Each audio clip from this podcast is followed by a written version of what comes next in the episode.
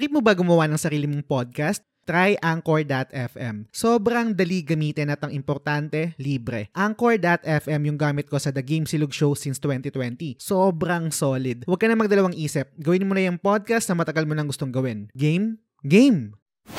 The Game Silog Show. Secret level, ang guest natin ngayon si Ian. Ian, welcome sa show. Kamusta? Ayun, thank you. Ayos na ayos. Excited nga eh. Yun. First time natin nag-meet, no? Actually. Oo Nakapag-usap eh. ng ganito. Ah, first time lang. Hindi Hindi kasi ako nakakasali sa inuman nyo eh. Sa Discord Sa inuman. Discord, no? May bantay eh. Hindi, joke lang. Ah, okay.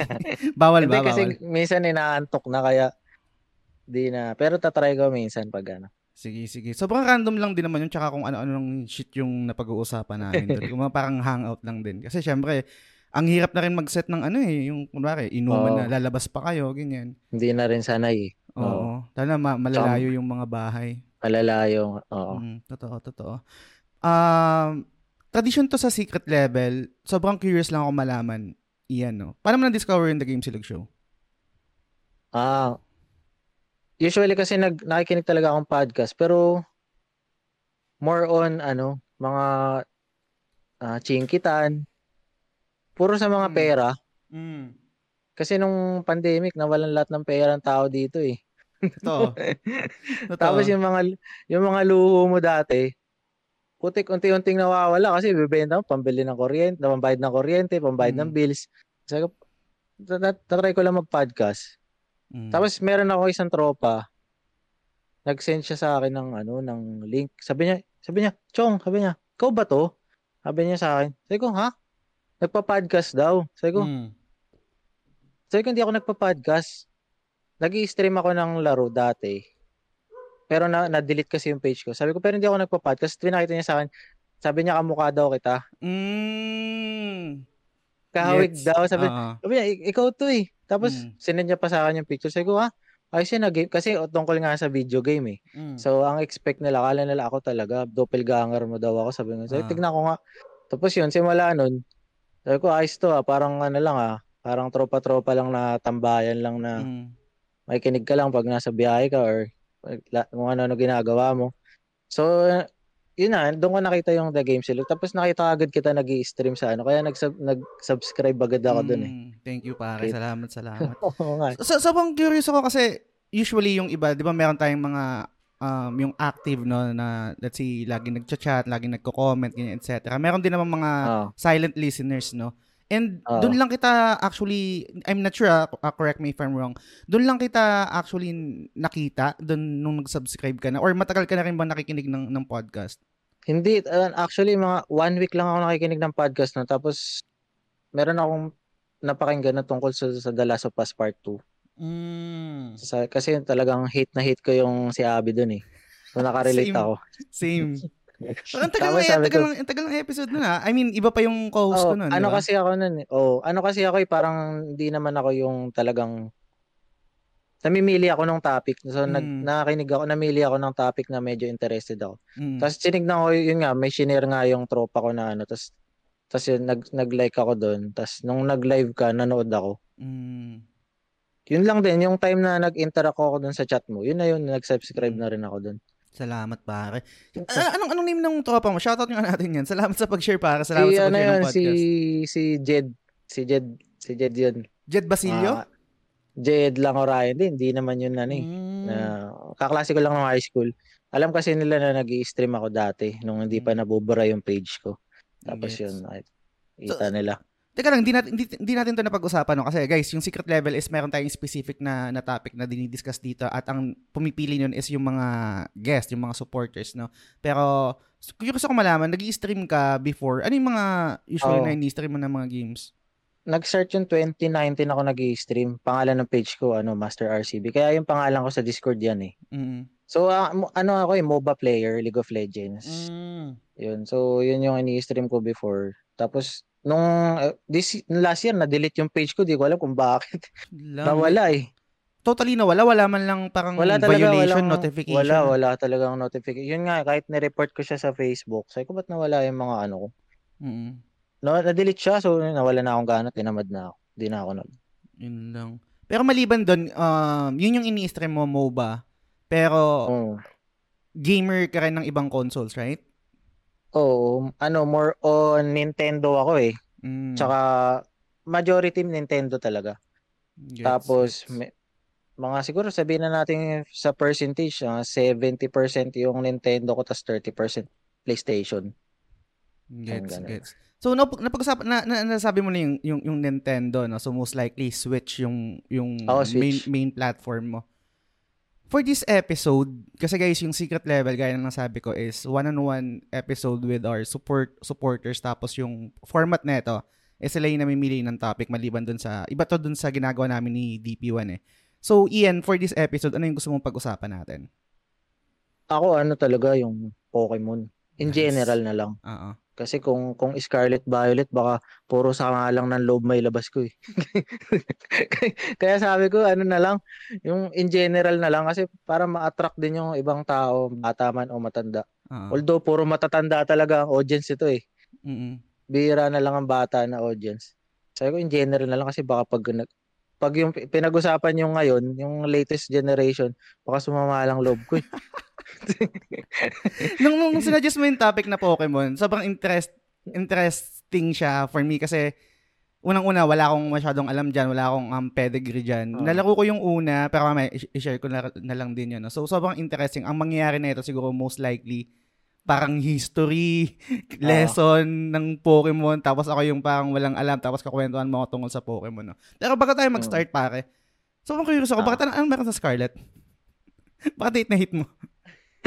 yung, yung, ov- kahit yung overall lang, kahit di mo na masyadong himayin. Ito, ito yung parang pinaka meron kasing tinatawag na parang traditional gameplay mechanics na hinahanap-hanap ng mga fans Mm-mm. na nawala siya dun sa Pokemon Scarlet and Violet kasi parang mi- ang pinaka ang sinasabi namin mga fans is minadali siya. Mm. Hindi siya tapos. And kasi yung Nintendo kasi talagang ang trademark nila, hindi kami magre-release ng unfinished product. Totoo. Yun yung Nintendo eh. Kasi pag sinabi mong Nintendo, talagang tapos yan, pulido. quality, Pero no? yung Scarlet Violet talagang ano, grabe yung ano, diabolical yung performance niya talaga. Sobrang lag, first Oo. 8 hours na kung hindi ka fan, Mm-mm. madidismaya ka lang. Yun yung ano. Oh my God.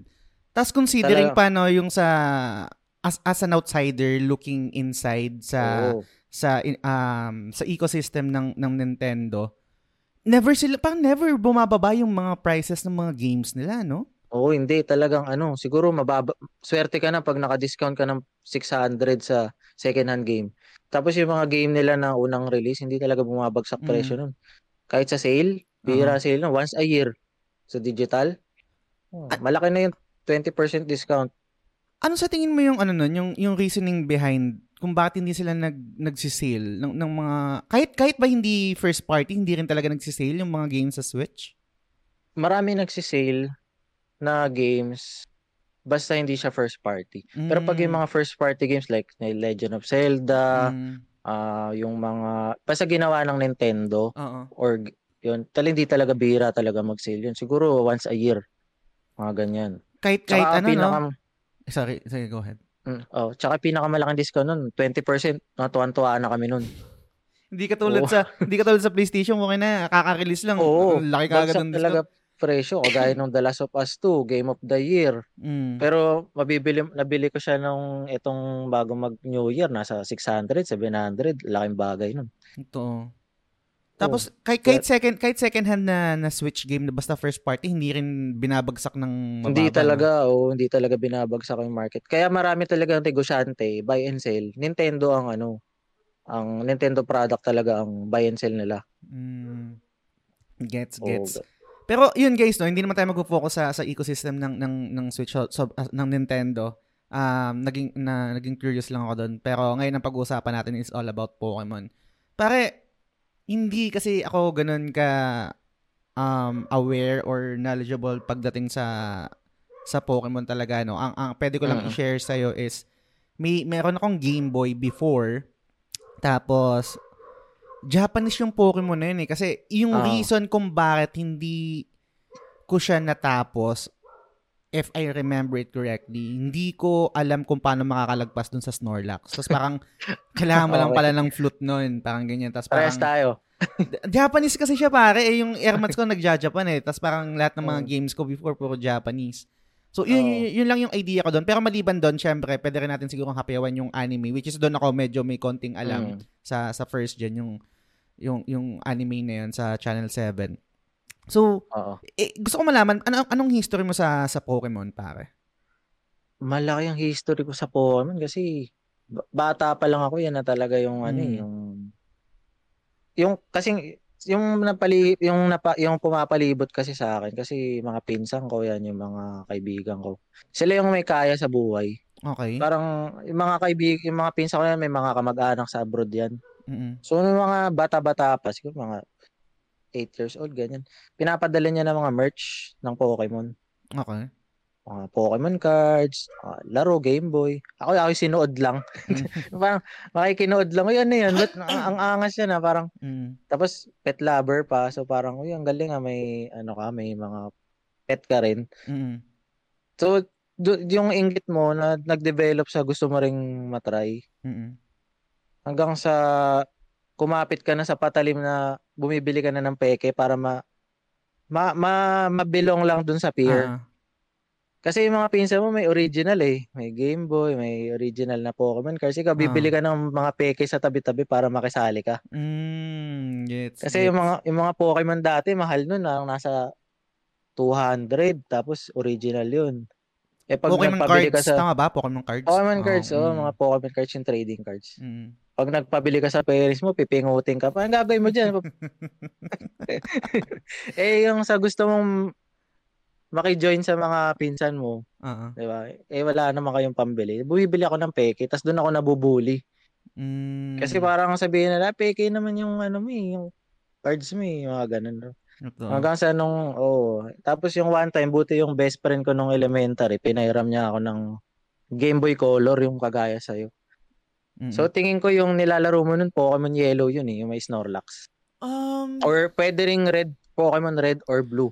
hindi pa siya Game Boy Color. Game, kung tama yung memory Ah, so- ko ah. Yung Game Boy pa na mataba, yung Bakit? kulay green. Game Boy pa. Ah, oo, yung malaki pa. Mm. O baka Kung- kung, kung Japanese yun, pwedeng Pokemon Green yun, or Red or Mm. Blue. Yun, yun yung tantanda ko nun. Pero, na- nakalagpas na rin naman ako doon. Pero, yun, yun, yun, yun yung tumatak sa akin eh. Kasi, after nun, ano na, wal, parang nawala na ako ng gana. Parang tanong na lang ako ng tanong sa mga kaibigan ko. tapos yung parang, ang, ang, I think, ang talagang na-enjoy ko lang doon sa Pokemon yung mga, yung, yung mga progression na maliliit na parang ngayon, I think usual na to eh. Kunwari parang nung sa, sa Pokemon, nung nilaro ko siya, tuwan-tuwa ako nung nakakuha na ako ng, ano, ng bike. Yung parang ganyan. Mm. Kasi, Ah, di ba, magta-travel ka, ang, ang bagal eh. Tapos nakuha ka ng bike, okay na. Tapos yung meron pa yung, meron pa yung, I'm not sure, kasi jumbled na, parang vague na yung memory ko. Oo. Meron ding, meron din kaming dinadayo before nung kababata ako. Shoutout sa'yo, Ampi. Um, dadayo kami doon, tapos magpapaturo kami kung, kung saan Ah. makukuha yung candy. Parang candy Oo. na pampalevel ba yun or something. Hindi ko Rare candy. Oo. Tapos parang may pupunta kasi- ka pa na island or something. Kuweba. Tawag na tawag namin dyan sa mga yan. Sila yung mga rich kid. Kasi sila yung may mga magazine eh. Mm, totoo. Yung pinapadala ng parents sila galing abroad. Tapos pag binuksan mo yung magazine na yun, may guide. Mm, Tapos ano na yun, parang sabihin lang, "Oh, ito dito ka pupunta, ganito gagawin mo. mm, Ito yun. Kasi wala pang Google doon, di mo, di mo talaga alam lalo na pagbata ka, hindi ka naman Ah. nagbabasa masyado. totoo. Hindi mo talaga alam kung anong gagawin mo. Kagaya nung sa Snorlax, di mo alam Pokemon plot pala yun. Mm. Doon din ako natigil eh, nung bata eh. Hin- Hindi ko alam pare kung ano no, kasi correct me if I'm wrong and baka mas may idea ka. Mas nauna ang game kaysa sa anime, di ba? Oo, nauna talaga yung game. Kasi Mm. Nauna yung game tapos nag nagsilabasa na yung ano, yung mga merchandises. Kasi doon Mm. talaga umiikot lahat eh. Mm. May meron silang parang meron silang sequence of release ng mga merchandise eh. Mm. Mauna talaga yung game, next mo yung anime, yung Pokemon trading cards kasi doon umiikot yung pera. Kaya pagka na-delay ang video game, delay lahat. Delay ang Mm. anime, delay ang trading cards. Yun din ang nagiging cost ng Game Freak. Bakit sila na-pressure dito sa release eh. Gets. Kasi, oo, iba-iba naman ang ano kasi nun. Kaya minadali nila yung ano. I- paano, ba, paano ba itatanong sa ito? Mag, Mm. Magka-edad ba tayo? or magka-batch ba tayo? Batang 90s ka ba? Or mas, mas, mas bata? 90s din ako eh. Na- Ano ako, 30 years old. Ah, okay. Konti lang naman ako sa 30, nasa 34, nasa 34 na. Oo. 34 ako eh. So, ang, ang question ko sa'yo pare, kung kaya mong alalahanin, no? Before ba, okay, nauna yung game, and then, Mm. Um, sumunod yung merchandise, tsaka yung, yung, yung anime, no? Kasi ako, as an outsider, or parang nalaro lang yung, tapos hindi, hindi, hindi pa aware sa, sa mundo ng Pokemon. Nalaro yung game, oo, pero hindi pa masyadong alam kung ano yung nangyayari sa ibang tao, no? Mm. for me, parang pumutok lang talaga yung may, nagkaroon na ng anime eh. Safe to say ba na ganun? Or talagang sikat, sikat na talaga siya as a video game, mas lalo lang sumikat um, internationally nung nagkaroon na ng anime? Or Oo, mali ba yun? oo, malaking bagay talaga yung anime sa ano sa franchise ng video game kasi Mm. doon nakilala yung ano eh, doon nabigyan ng buhay yung istorya nila Ash eh.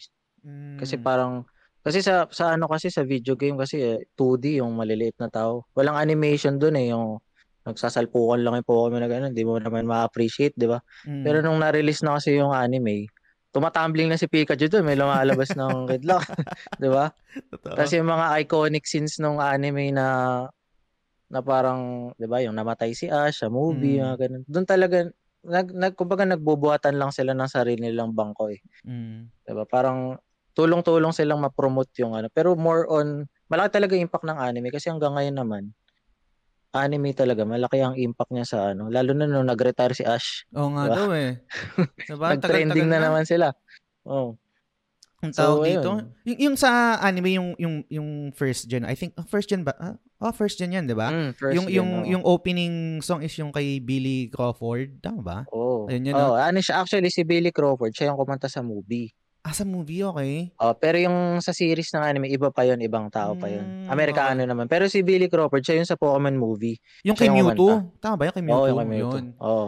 Tapos, Siya wala lang, na- naisip ko lang kasi nung abang nagkukwentuhan tayo tapos napag-usapan natin yung anime, ang pinaka-favorite ko na na eksena or parang hindi ko hindi, hindi naman siguro siya arc, siguro episode lang. Yung yung time na kalaban nila Ash si Raichu tapos parang ayaw mag-evolve ni ni Pikachu na ano tapos parang kailangan nilang ayaw talunin yung si Raichu. Parang tanda mo ba ba yun yung, Oo. yung episode na yun? Alam ko yun, kay Lieutenant Surge. Ano anong anong yung parang, yung kamukha niya ano, sa Street Fighter, yung ganun-ganun yung buhok. Oo. Ano nga Diba? ba ang reason ni, ni Pikachu doon? Ba't ayaw niya mag-evolve? Stubborn kasi siya eh. Parang, ma-pride ba yun? Ma-pride yun eh. Parang, Mm. Ayaw niya talaga mag-evolve kasi gusto niyang patunayan na, kasi nung unang episode pa lang, ayaw niya sa Pokeball, di ba? Mm. Parang ayaw niya pumasok doon sa Pokeball. Parang nung time kasi na yun, pinapatunayan niya kay Ash na ano na parang ayokong sumunod sa Parang ganun. Mm, gets. Kasi hindi kasi may tinatawag kasi sa Pokemon na affection eh, yung parang makukuha mo yung yung affection ng Pokemon para magtiwala siya sa Mm-mm. So nung time na yun na nagsisimula pa lang sila, hindi pa ganun kalakas yung ah, relationship nila ni Pikachu. Kaya pinapakita ni Pikachu na hindi, hindi kita susundin. Mm. Papakita ko sa iyo na tatalunin ko yan nang hindi ako nag-evolve. Parang ganun. Gets, gets.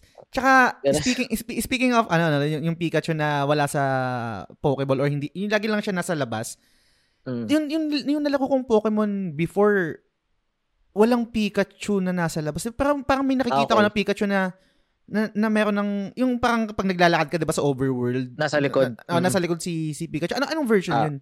So yung version mo is either Pokemon Red, Blue, or Green. Mm. Yung may Pikachu kasi sa likod, sa likod um, Pokemon Yellow yun. Ah, Mas nauna okay. kasi yung mas nauna kasi yung Pokemon Red and Blue. Sila yung original. Mm. Tapos later lang ni-release yung Pokemon Yellow kasi nga may anime na. Mm, okay. Karami. So nilagay na yung yellow para si Pikachu na yung nasa mukha, Oo. yung nasa ano, yung ma- doon na nagsimula yung pagsikat ni Pikachu eh. Dire-diretso na yun eh. So, anong difference nun? Si Pikachu lang nasa labas mo. Yun lang pinaka-main difference nun. Ano, mal malaki ang difference niya kasi Ah, malaki din? kahit okay. ngay Oo, kasi hanggang ngayon mas prefer pa rin nila yung Pokemon Yellow. Sa Red and Blue kasi may 'di ba sa una may papapiliin ka ng starter. Mamili ka Charizard. Doon sa Pokemon Yellow, makukuha mo silang lahat. Yung tatlo. Mm, okay. Ang kasi ang starter mo doon si Pikachu.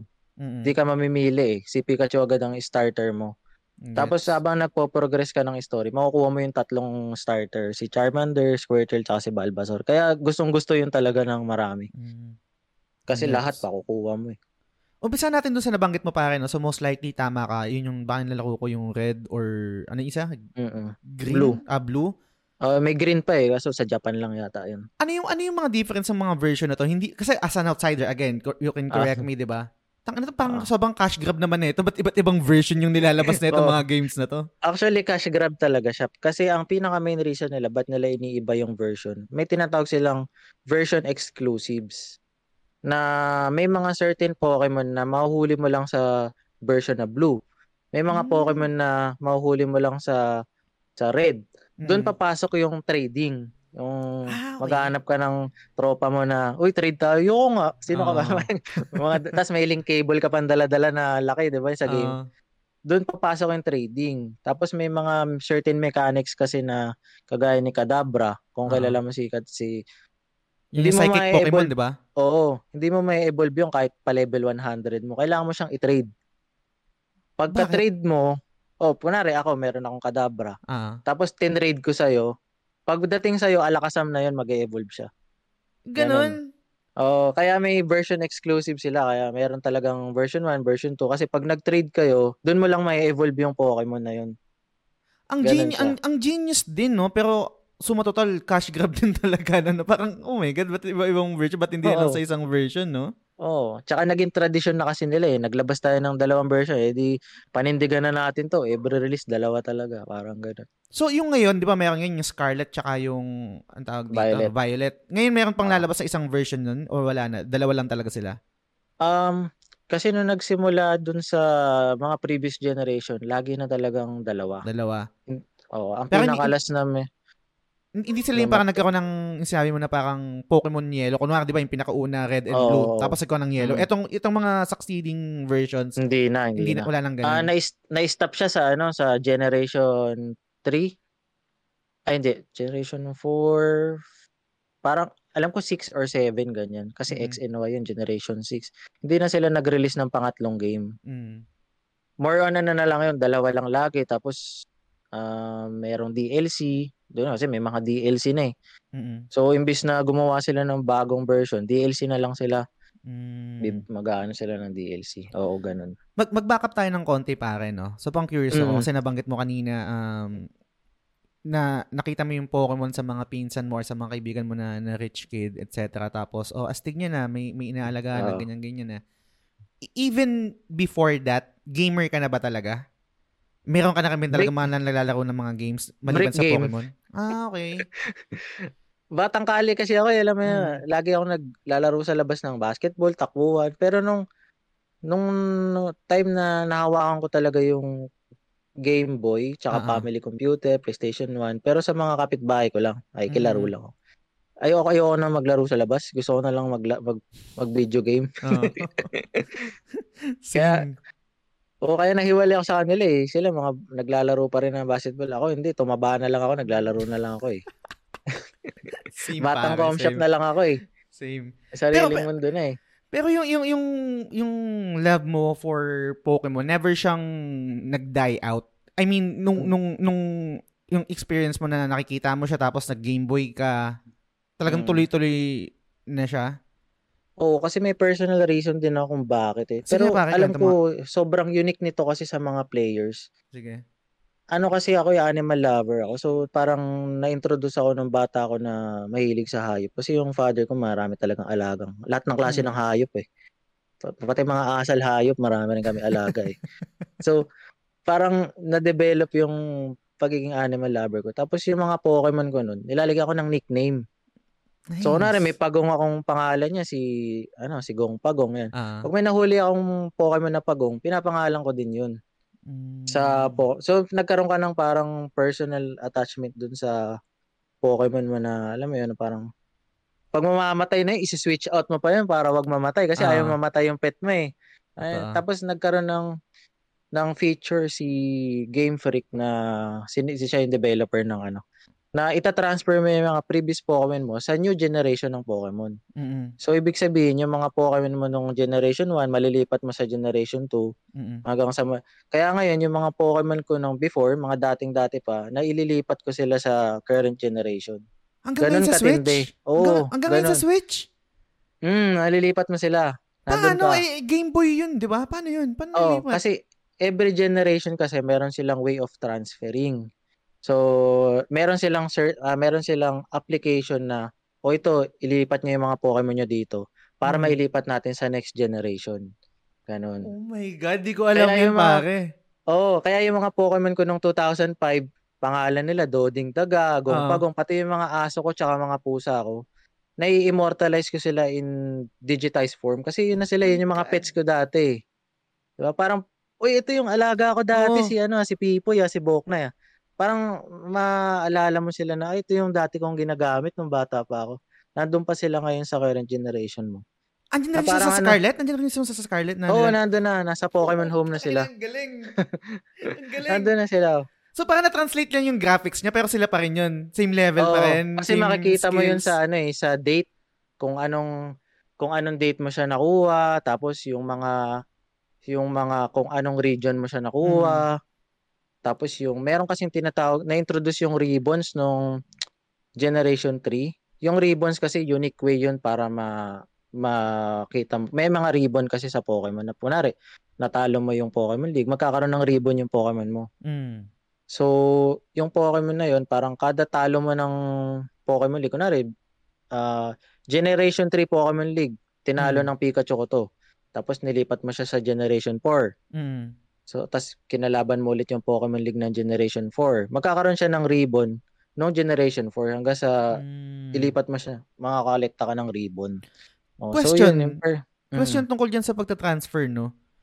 Nagagawa lang yan kapag legit way or kahit nag-emulation ka, hindi magagawa mo. Actually, ang pinaka dati sa una, legit way mo lang siya magagawa. Mm. Kasi bago-bago pa eh. Pero ngayon sa 3DS kasi, ah meron ng ah, yung mga custom firmware. Ah. So makakapaglaro ka pa rin ng Pokemon pero kailangan yung pang transfer legit, Mm, yung pang okay. lang. Oo. Hindi ko lang alam alam ko as of March hindi mo na siya mata-transfer eh, wala nang way. Mm. Kasi i-close na nila yung Pokemon Bank na application. Yung kasi Mm. yung yung Pokemon Bank yun yung pang-transfer ng mga 3DS, Nintendo 3DS Pokemon games papunta sa Pokemon Home. Yung Pokemon Home yun yung latest. Mm. Nandun lahat, bagsakan ng mga Pokemon, Pokemon Home, yung mga previous, nandun lahat, nakat, Ah. nakatambak sila dun.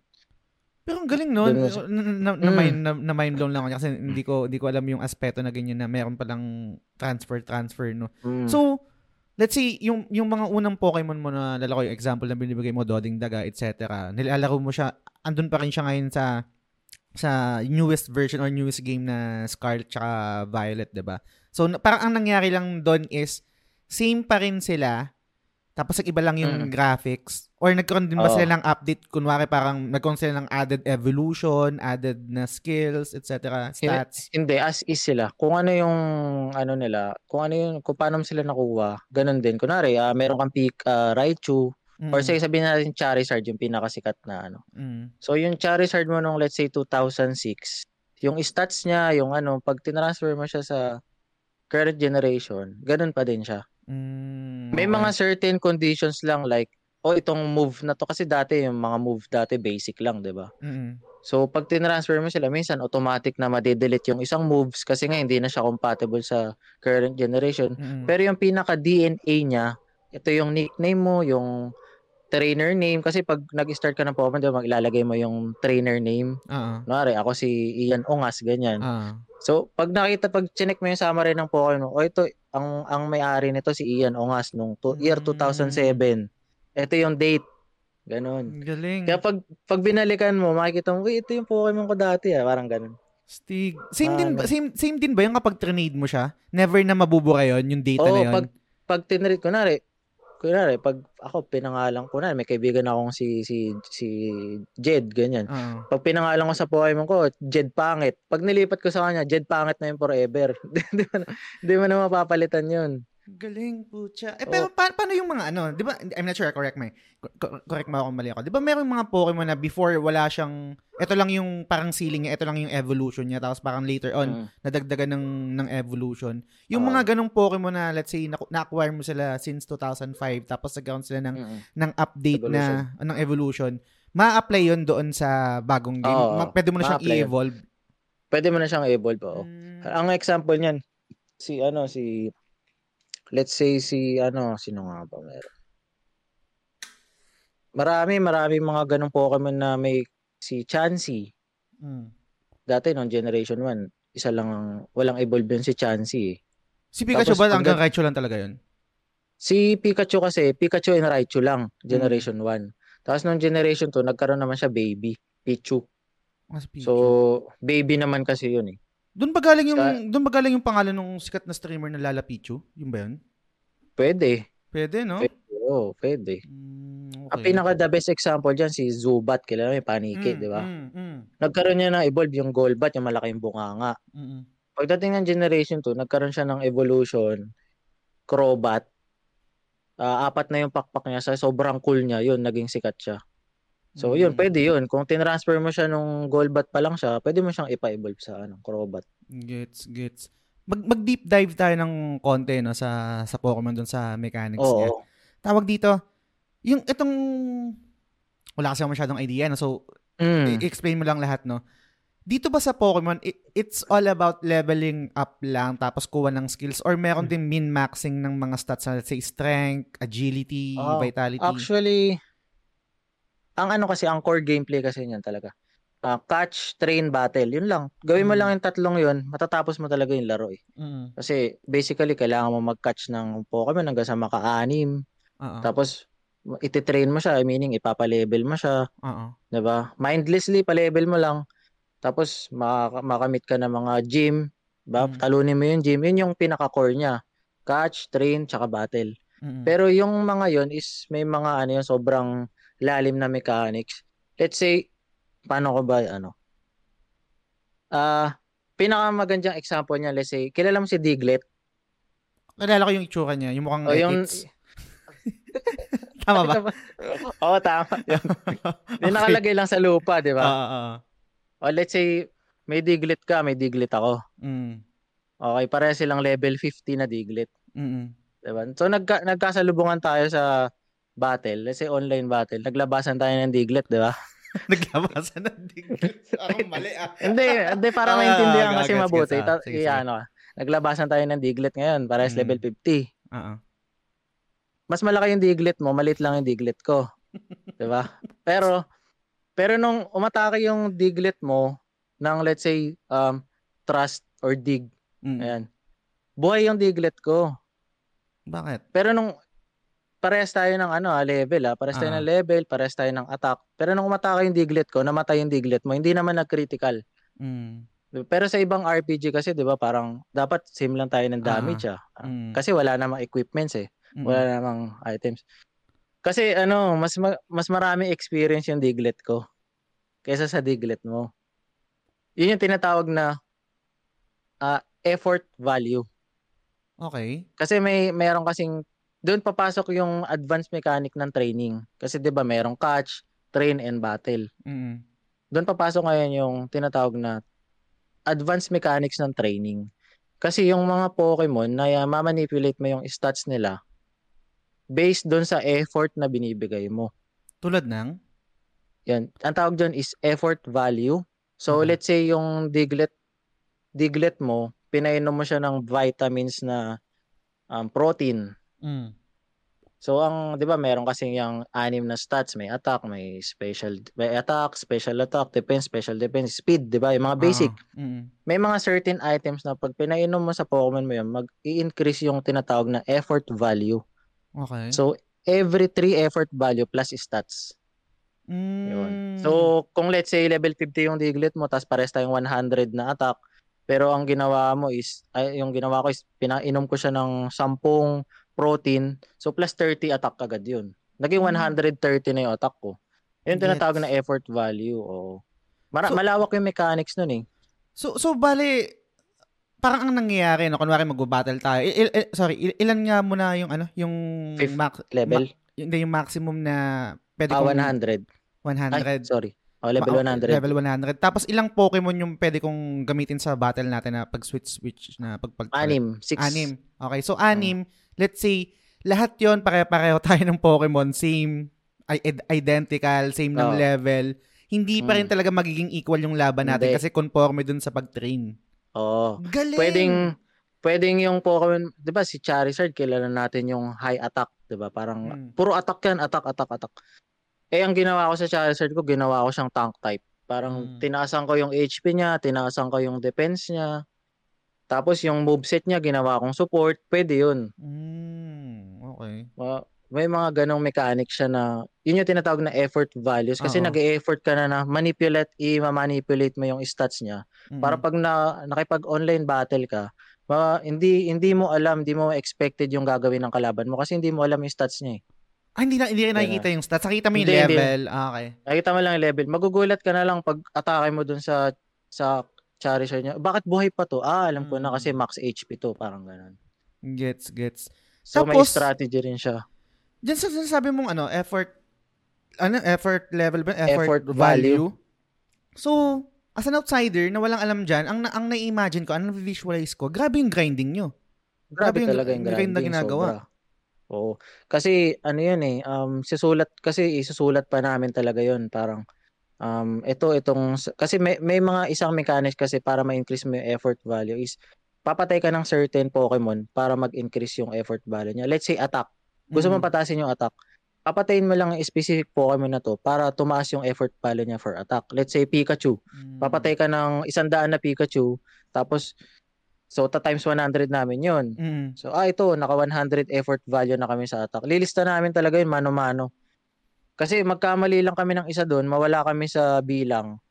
Wala na, sabog na yung stats namin. Kasi Walang may ano, maximum. Walang, Wala sorry, siyang way para makita eh. Wal, wal, ay, walang way para makita? May graph siya, may graph, pero hindi mo alam kung gano'n nakadami yun. Mm. May kita mo lang siya in graph na, oh, ito yung effort value mo. Ayan, ganyan. Oo. Pero hindi mo malalaman kung ilan na yun. May kita mo lang siya kung max na siya. Mm. Pero pag hindi ka nagtatrack, hindi mo siya makikita. Wala rin siyang stat reset. Yung parang kunwari, i-reset mo siya. Level 100 ka pa rin, tapos i-reset mo Oh, lang yung i-reset stats. mo yung stats niya. Meron, pero sobrang hirap makita. Kasi mga berries yun eh. Mm. Parang papakain mo sa Pokemon mo. Pag pinakain mo yung certain berries na to, madedecrease yung stats, yung effort value ng stats niya. Pero Ah. ganun pa din yun, manual pa din. Bibilangin mo pa din kung ilang berry yung Mm. ipapakain mo, ganun. Another question regarding dyan sa effort value na yan. Kasi usually, kunwari, before, um, nung nag-MMORPG ako, Kabal, doon ko lang siya Oo. nare-relate eh. Meron, meron mga dedicated na mga players na gumawa ng program or software na stats calculator. Sa Pokemon, walang ganyan? Parang hindi na kayo mag-manual na sulat? Meron ding stats calculator. Kaso yung, yung, kasi yung parang, itatrack mo pa din kung ilan na yung nakalaban mong Pikachu. Kasi, let's say, kasi ang isang stats is 252 na effort values lang ang pwede. mm So, kasi pag minax mo siya, makikita mo talaga dun sa stats niya, naka-max. mm Pero let's say paano kung ang gusto mo lang na effort value dito is 150 lang. So, hindi mo malalaman kung 150 na siya or hindi. So, isusulat namin yun, o kailangan, ah kailangan kong pumatay ng 100 na Pikachu. Lalagay namin yan dyan, 100 na Pikachu. Oo. Pag naglalaro kami, pag nakapatay kami ng isa, i-cross out ko yung isa. Okay. Ibig sabihin no, napatay ko na yung isa hanggang sa makumpleto ko yung 100. That Mm. way, alam ko na na naka 100 na effort value na ako. Parang ganun. Etong, Kasi etong, yung Sige, go ahead. Ah, sorry. Oh, Sige, kasi go, go, yung go. pinaka madaling way para matrack mo siya is yung True Vitamins. Binibili siya sa Pokemon Mart. Kaso mahal. Mm. Kasi nasa 10,000 yata ang isa nun. Eh, ang hirap din ng pera sa Pokemon Mm. minsan. So, yung iba talaga nagtsatsaga dun sa grindy part na mag-effort value. So, isang Pokemon mo, sabihin na natin, ma, ma fully trained, tawag namin doon fully trained eh. Mm. Battle ready, tawag namin doon battle ready. Siguro mga ano, 4 hours to 6 hours ang isa Oh para God. ma ano mo siya, fully train mo siya. Grabe. Ganun ka, oh, ganun ka ano yun. Yung, yung, yung question ko kasi dito pare tungkol dun sa nakakwento mo na effort value no tas let's say meron kang let's say designated na build na gustong gawin sa isang Pokemon mo. Kunwari yung nabigay mo na example is Charizard para mas madali no. Mm, Ah, ang max level is 100 100. pero yung yung Charizard mo gusto mo siyang maging tank build. Question, meron lang bang cap yung stats na to base Meron. dun sa level 100? So hindi mo pwedeng lahat ng stats pataasin. Oh, hindi. Bali, ang isang stats, ang maximum na effort value na ipwede mo ibigay is 252 per Okay. stat. Tapos ang total effort value sa isang Pokemon total, ibig sabihin lahat-lahat ng pwede, 512. Ah, So yung okay. yung 512 effort value, i-distribute mo yon sa anim na stats kung paano mo siya gusto. Oh my God. Yun. Parang Ragnarok, 'di ba? May, Oo. may pag nag-level ka, meron ka lang ang tawag doon Skill yung points? Points, Oh, 'di ba? Oo, parang points. Oo. I-distribute mo lang siya sa ano. Mm-mm. Pero sa Ragnarok, makikita mo yung stats mo. Oo. 'Di ba? Kung ilan, uy, yung strength ko 50 na, yung speed ko. ano. Pero sa Pokemon hindi, di mo siya makikita. Ever ever Kaya since kailang- ba? Ever since ba talagang hindi na nakikita o parang hindi sila nagkaroon ng ng initiative na eh, Nung padaliin nga natin yung buhay ng mga players, pakita natin yung stats. yung generation 1, 2, 3, hindi talaga makikita, hirap. Talagang Mm. mano-mano 'yun kasi bihira lang nakakaalam nun eh. Mm. Parang secret ano siya, eh, mechanics. Mechanic. Pero yung mga latest generation, may way na, parang yun nga, pag pinakain mo siya ng vitamins, sabihin niya, oh, hindi na pwede to kasi na, na-max mo na, parang ganun. Mm, okay. Pero, ganun pa din, graphical siya. Big sabihin ng graphical, para makikita mo lang siya na, uy, madaming ano. Oo. Pero hindi mo siya talaga malalaman exactly kung ilan. Mm, Kailangan mo pa rin. Kaya pag nawala ka lang ng isang, eh, shit, ilan na ba yun na nalagay kong effort value dito? Wala na, sabog na yung stats ng ano mo, i-reset mo na yun. Mm. Bibili ka na ng berries dun para balik ka sa zero. Kaya dapat pag nag-train ka ng isang Pokemon, focus ka kasi tapusin mo yun. Pag di mo tinapos yun, Mm. baka makalimutan mo or di mo na ilista, balik ka na naman sa simula. Diyan pala, ah, galing no? I mean, kasi ngayon ko lang nalalaman yung mechanic na yan. Diyan Mm. din pumapasok yung, I'm not sure kung mag-agree ka, no? Let's say, kunwari sa, sa anime, di ba? Usually, parang logic-wise, pag nakita mo, Pikachu versus Raichu, dapat matalo ng ano eh, dapat matalo ng, ng Raichu, Raichu. yung Pikachu eh, no? Pero siguro, ang doon din papasok yun, depende, paano ba tinrain ni, ni, ni Oo, Ash yun. si Pikachu, di ba? So, yun yung Oo. way para matalo ni Pikachu si Raichu. Tama ba? Tama ba yung understanding ko? Oo, oh, yun, yun. Oo, tama. Kaya yung ibang Pokemon, mag ka, ba't to si Pikachu? Pikachu lang to, kung sino-sino ang natatalo nito eh. Mm. Di ba parang, yun kasi nga yun dahil sa effort value. Pero pero yung Minsan yung, yung, yung ano pare teka last na dito sa sa laban na to no. Yung Pikachu versus ano Charizard, di ba yung ganun laban? oo, nga, sobrang ano na, out of, parang, paano mananalo si Pikachu dito? Oo. Pero nananalo pa din, di ba? Possible pa rin kahit sa Possible tournament or sa, yun. sa game talaga. Oo. Mm. Kasi may tinatawag din na bad stats, bad nature. Sobrang lawa kasi. Kasi Mm. sabihin ko na lang sa nature. Okay. Pero kasing nature, yung Pokemon, pag nahuli mo sila, may nature sila. okay. Meron siyang max, ah, meron siyang plus and minus. Kunwari, nahuli mo yung isang Charmander, Mm. meron siyang plus attack, minus defense. Mm, okay. Tawag doon na, tawag doon nature. Ibig sabihin ng nature, kada pinapa-level mo siya, kung 'di ba may plus minus siya. Mm. Pa, kada level niya, kung kunwari ang plus niya is attack, mas tumataas yung stats niya kada level. Mm. Pero mas mabagal yung pag-increase ng defense niya kada level. Mm. Let's say yung Pokemon na nahuli mo is baliktad naman, mas mata mas naka-plus yung defense niya, naka-minus yung attack niya. Kada level niya, mas mabilis tumaas yung defense kaysa dun sa attack. Ganun. Gets. May may, may, nagsal- may stats rin Mm. dito na speed, 'di ba? Tsaka agi- oh, agility. Oo, may speed speed naman. Sa speed naman kasi, mas mataas ang speed mo, mas mauna kang umatake. Mm, gets. Ganon. Grabe. Kaya meta lagi yun, meta lagi ang speed. Kailangan Mm. mataas speed ng Pokemon mo. Pag hindi ma- mabilis yung... Kasi sa Pokemon, 1 to 2 hits ka lang, deads ka na eh. Sa, lalo na Mm. sa competitive. Kasi nga sobrang trained yung mga Pokemon nila doon. Kaya magkamali ka lang ng gamit na Pokemon, pwede ka talagang ma-faint, mamamatay yung ano mo. Kasi paunahan talaga doon. Naka, naka, nakakatawa no kasi bilang outsider pag nalalaman ko yung pag may may, may, may kaibigan na nagkukwento na grabe yung ano yung yung competitive ano diyan um diyan sa Oo. sa Pokemon oh, paano paano competitive i-train mo lang yung ano yung Pokemon papa-level Oo, eh. mo lang di ba Pero grabe yung grind doon. Grabe nga. Tsaka may, Ah. ang pinaka-grindy dyan is yung ano, um, kaya may nakikita ka, di ba, nagbe-breed sila. mm. Kasi may IQ rin yung mga Pokemon eh. oh my god Tawag Meron naman doon, tawag naman doon is IV. okay Di ba may EV, effort value. Ito Ah. naman, IV, individual value. okay Na kapag ka nahuli mo sila, na-hatch mo sila, meron silang individual value na 6, ganyan, or 5. Kasi multiplier din ng stats yun eh. Hindi mo na Mm. ma-manipulate yun eh. Mm. Permanent na siya. Kunwari, ang IV ng Pokemon mo, 1 lang. Mm. Tapos yung IV ng Pokemon ko is 6. Kahit wala akong effort na binigay, pag pinalevel natin ng 100 yung dalawa, pero mas maganda yung individual value ng Pokemon ko, Mm. mas mataas pa rin yung stats ko kaysa sa'yo. Kahit na walang effort value na, yun, ano. Kaya may mga nagbe-breeding. Talagang chine-chain breed nila yun, mga, Ah. mga 100 eggs para makuha nila yung perfect na Pokemon na yun. Just tsaka nila i-effort value. Etong etong mga nababanggit mo no, let's say yung yung grind part ng ano, yung grindy part ng Pokemon yung effort value, yung individual value, yung Oo. nagbe-breed pa sila, etc. Never naman nagkaroon ng daya. Wala, wala naman. Wala talaga. Kasi, wala, wala naman. Y- ah, mayroon yung mga hack. May hack mo yung Pokemon mo. Oo.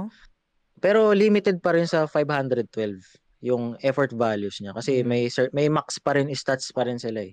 May max stats pa rin. So let's say si Charizard hanggang 300 lang talaga kahit na anong effort value or IV mo talaga. So hanggang Mm. ganun lang. Pero pagka kasi sa competitive, na-detect naman yun ng online na, uy, Mm. hack yung Pokemon mo, hindi yan pwede ganun. Gets, Sobrang gets. ano naman nung ano nila.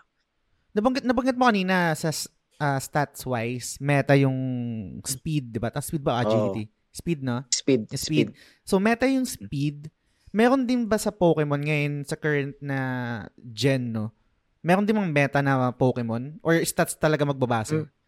May mga meta Pokemon talaga kasi nagbe-base din sila dun sa ability, sa type.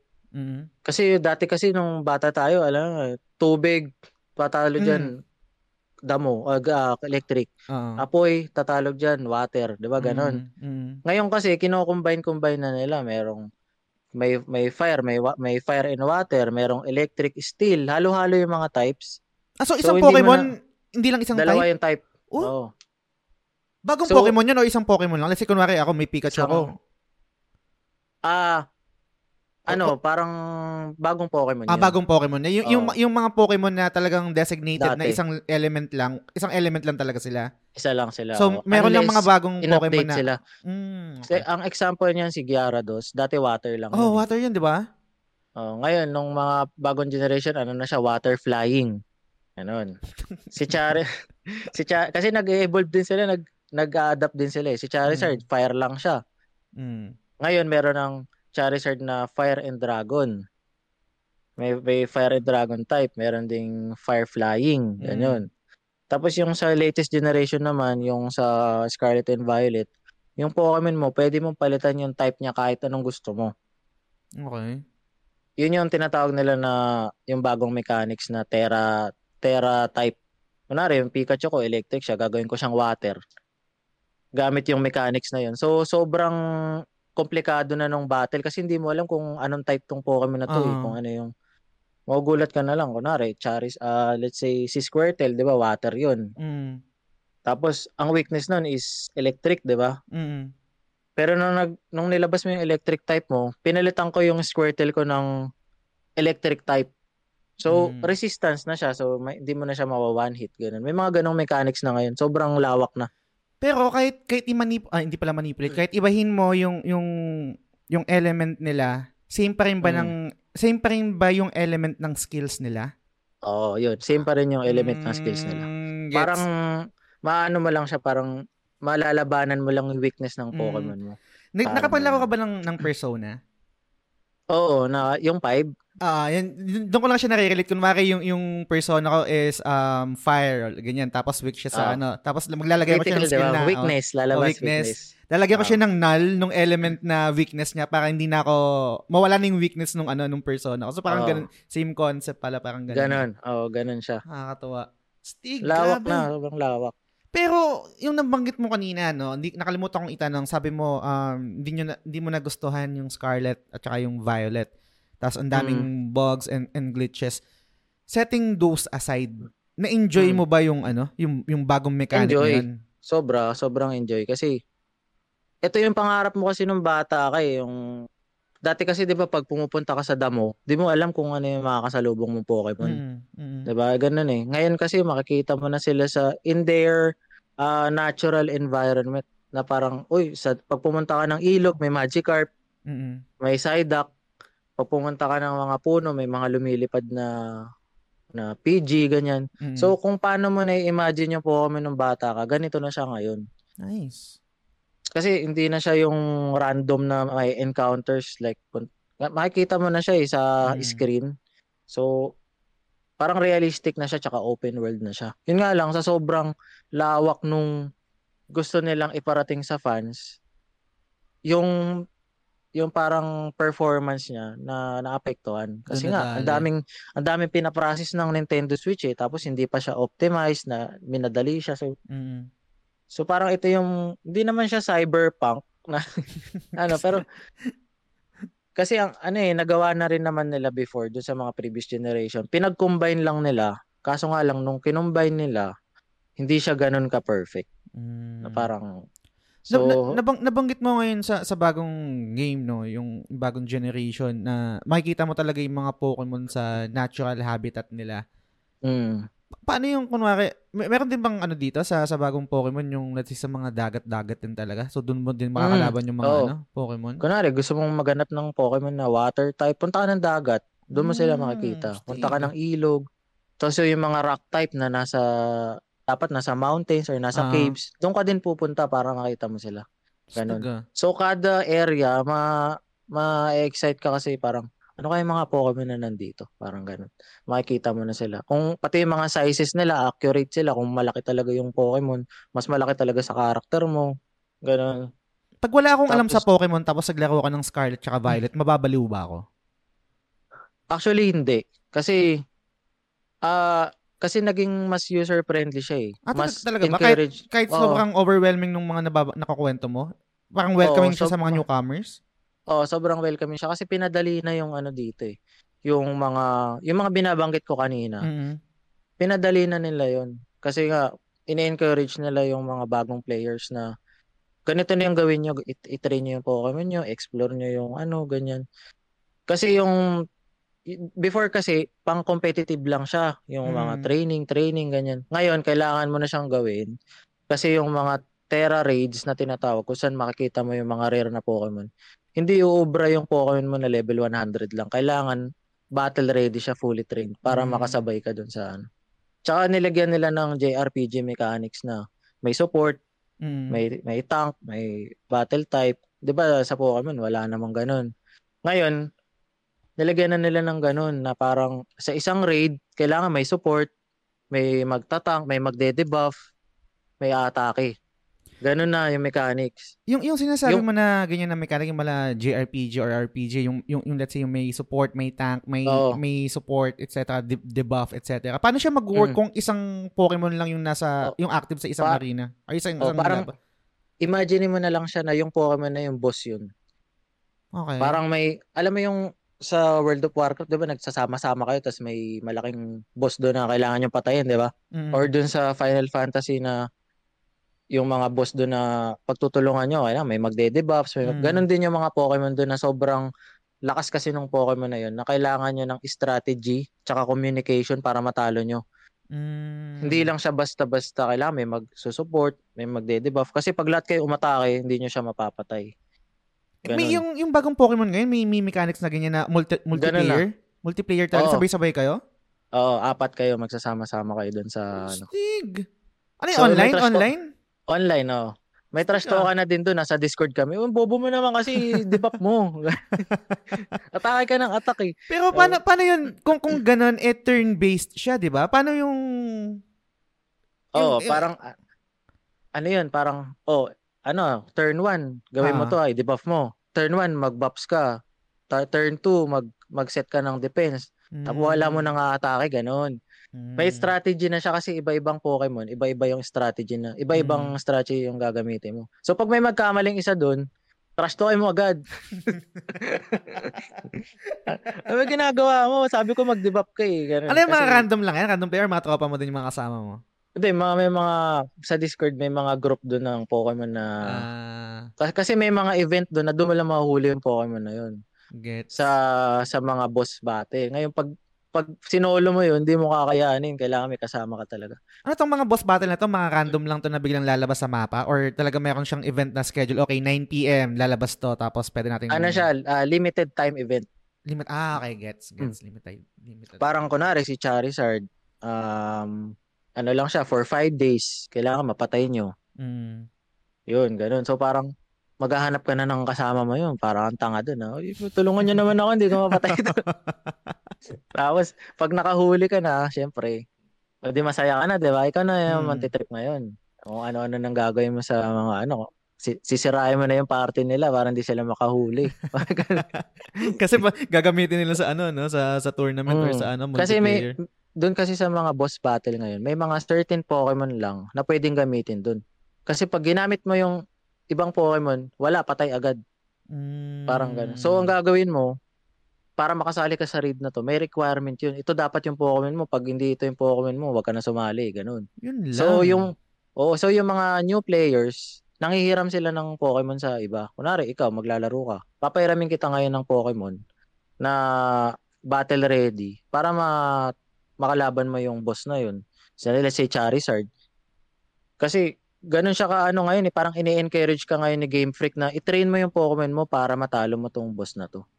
Kasi pag hindi fully trained yung Pokemon mo, hindi ka hindi mo siya matatalo talaga. Paano yung mechanic na ganun ipapahiram? May paano kung i-scam ka? Hindi na ibalik sa yung Pokemon. Wala na, may maraming ganun, mga scam. Oh my God! May magpo-post, 'di ba? Oo. Ano, hindi ko hindi ko matalo si Charizard, ganyan, pairam naman ng ng ah, Azumarill mo na ano na battle ready. So may mabait naman. O sige, Oo. ramin mo na to. Tapos wala na, bablock na siya. yung 4 yung 4 4 to 6 hours mo na ginrind na wala lang. Ang ina, Oh, grabe. Oh my Hmm, God. May mga ganun talaga kasi Charizard yun eh. Alam mo naman pag Charizard, parang franchise na ni Pokemon yan. Mm. Kaya gustong-gusto talaga ng mga fans niya. Kaya marami rin na-scam nung ano eh. Yung Pero mga Pokemon nila dis. ngayon sa ano, ngayon dito sa Okay, sige, ganito. Ito yung question ko no, bilang outsider walang alam. 'Di ba merong ano, Mm. merong mga Pokemon na ang tawag dito? Legendary ba yung tawag doon?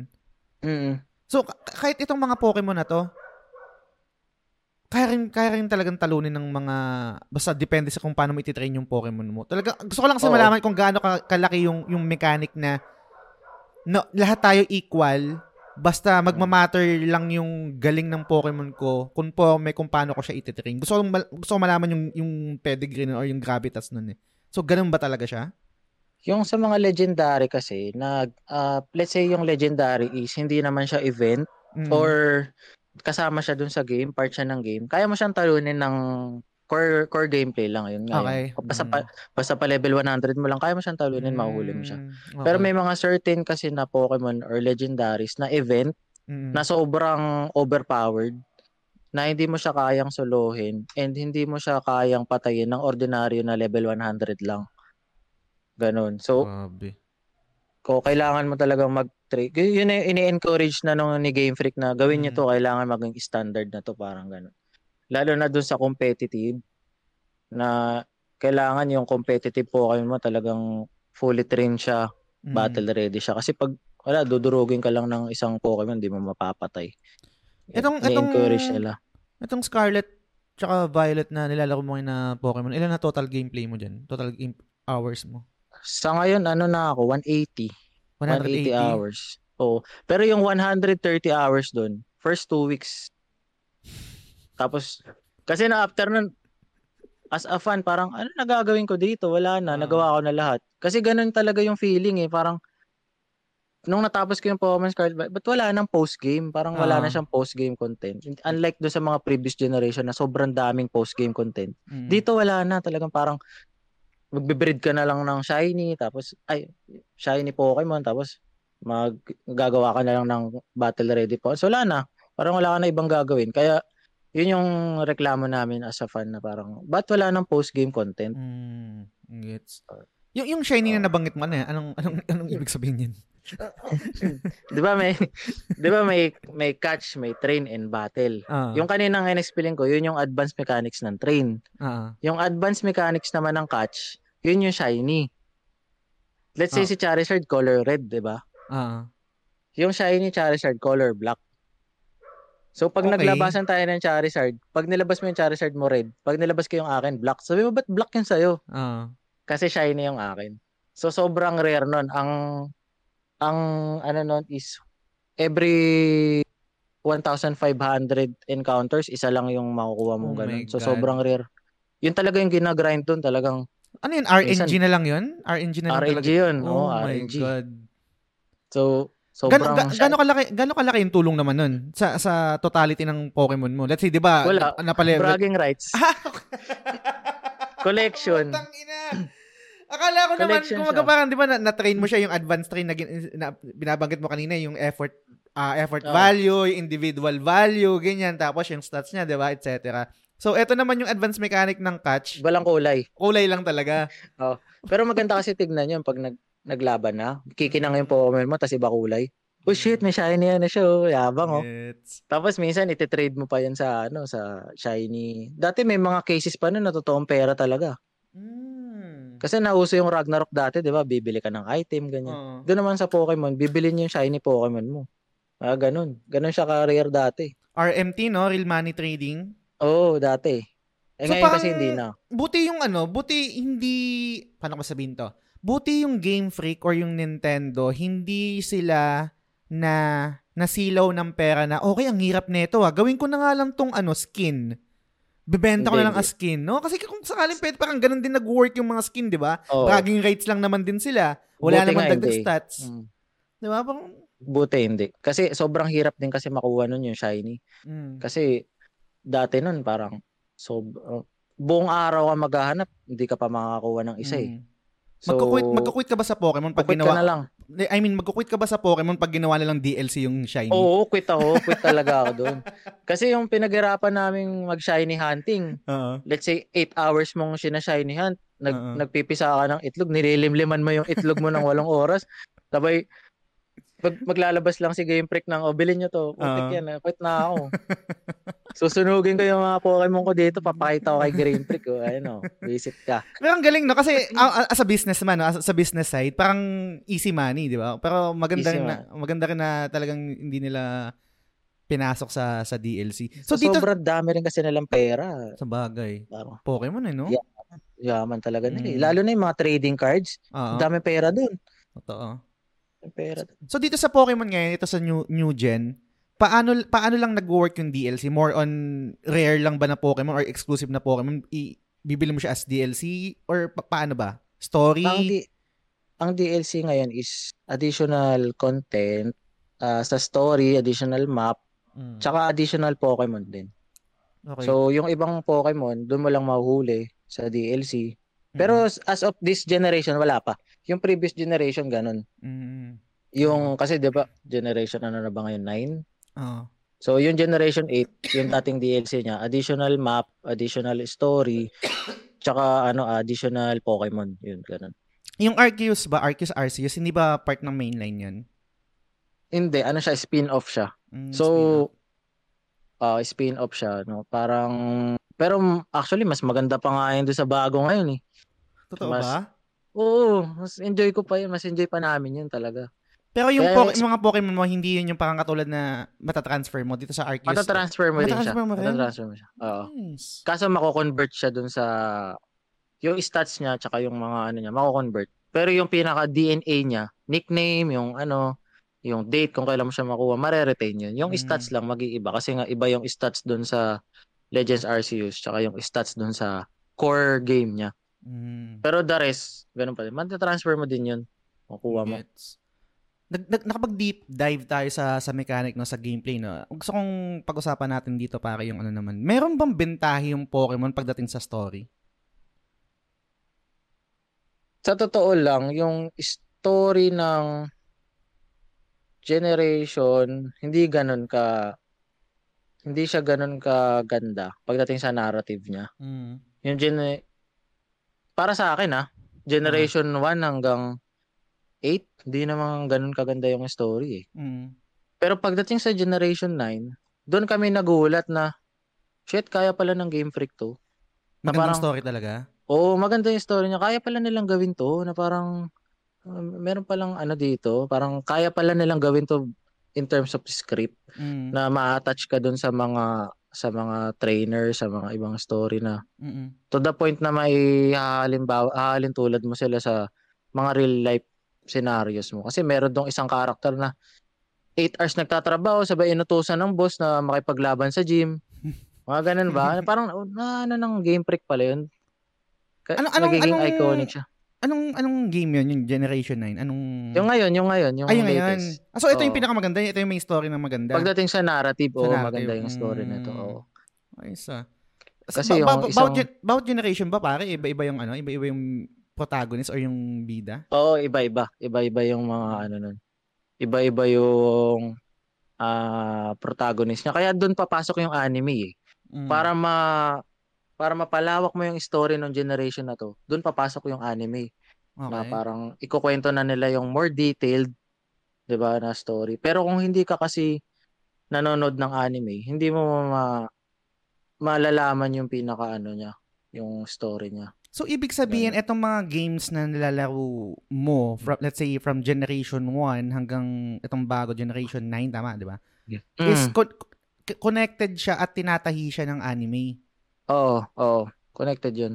Pero hindi siya connected na talagang connected ah, na canon sila. Ah, May sariling may sariling story yung anime. Tsaka Mm. yung video game. Pero yung anime based dun sa laro na yun. So parang mm, ganun na ganun. Mas mas detailed lang siya. Tsaka yung ano niya, story niya. Kunwari, let's say may isang trainer dun pangalan Steven. ah. So dun sa anime, mga siguro mga 8 episodes para lang dun kay Steven. Makikilala mo siya ng toto. Pare, pag-usapan natin yung anime. Mm. Yung sa anime ba, ang pinaka-story ba nun and goal is, di ba, sobrang, baka cliche, no? Yung I want to be the be- the very best. Parang ganyan, di ba? Parang ganun yung gusto Oo. ni, ni Ash, di ba? Mm. Para bang para bang maging very best? An- ano ba yung kailangan gawin ni Ash? Kasi ang parang dati kasi nung dating mga previous generation, hindi pa namin alam kung paano pa, paano mo masasabi ikaw yung very best. Mm, Kasi na-capture mo lang ba kada- yung 150? Ano ba yun? Be- Kasi nung unang na? anime, doon sa dulo, natalo siya eh. Mm, Paano ka maging very best yung natalo ka na nga sa una, mm, 'di ba? Hanggang sa next generation natatalo pa din siya doon sa pinakalas na battle. Pero pagdating dito sa generation na to, yung uh, generation Sword and Shield, mm. mayroong World Championship na tinatawag. Parang lahat ng sa mundo ng Pokemon maglalaban-laban, tapos may isang champion doon, si pangalan, si Leon, si Leon yung pangalan niya. Tinalo ni Ash yun. Okay. Doon pumasok yung I want to be the very best kasi naging champion na siya eh, ng buong mundo world champion siya. Mm, okay. Doon na tinapos nung nung Game Freak yung yung ano, yung I want to be the very best. yung parang doon na siya ni Ash na ganun, no? Oo. Doon na, doon na namin nalaman na, oh, okay, ito pala yung One Piece, parang ganun. na, ito pala yung One Piece ni Ash, nakuha na niya. Y- yan din ba yung yung na- nabalita before na mag-retire na si si Ash yung natalo niya na yung Leo na yun? Oo, yun yun. Mm, okay. Pokemon Master na siya, parang ganun. Mm, Sa sarili niya. Oo. Parang sa kanya lang, siya na yung Pokemon Master. Kasi sobrang lawak ng Pokemon. Baka nga, di ba, parang hindi ka pa master kasi hindi mo pa naman nahuli lahat. Kasi, Mm. di ba, meron pa silang trademark na Catch them I all. wanna catch them all. Oo. Hindi naman niya nahuli lahat, 'di ba? Mm. So baka doon naman nila ah, ano yun. Kasi pag kinatch them all na niya, di wala nang Pokemon kasi nahuli mo na lahat eh. Wala na silang bagong ano. Pero Pero, yun. Pero yung kay kay Ash tapos na kasi master na siya eh. pero paano yun pare, 'di ba? Um sabi mo naging master na siya, nag- naging world champion siya, 'di ba? Siya na yung parang champion ng buong mundo. Hmm. Kung magre-retiro siya, sino yung kakalabanin ng mga bagong aspiring na na Pokemon trainer para maging the very best din naman? ayun ang ano, ayun ang hindi pa natin alam kasi wala pa yung anime. Ah, Pero ang ang parang teorya namin ngayon is yung Pokemon Scarlet and Violet kasi is na ang pinaka-story niya is tungkol sa mga estudyante okay. na nag nag-aaral para maging Pokemon trainer. Mm. So siguro magre-reboot sila doon, parang semi-reboot na magi-start sila sa protagonist na nag-aaral pala maging Pokemon trainer. Tapos parang balik sa simula ganun. Mm. Yun ang kasi hindi pa namin alam yung pinaka-story talaga. eh. Teka pare, um, balikan kita dyan sa story, uh, dyan sa topic natin na anime. Meron lang Shopee delivery. wait lang pare, ah. balikan kita. Sige lang, sorry, sorry, wait go. lang, wait lang.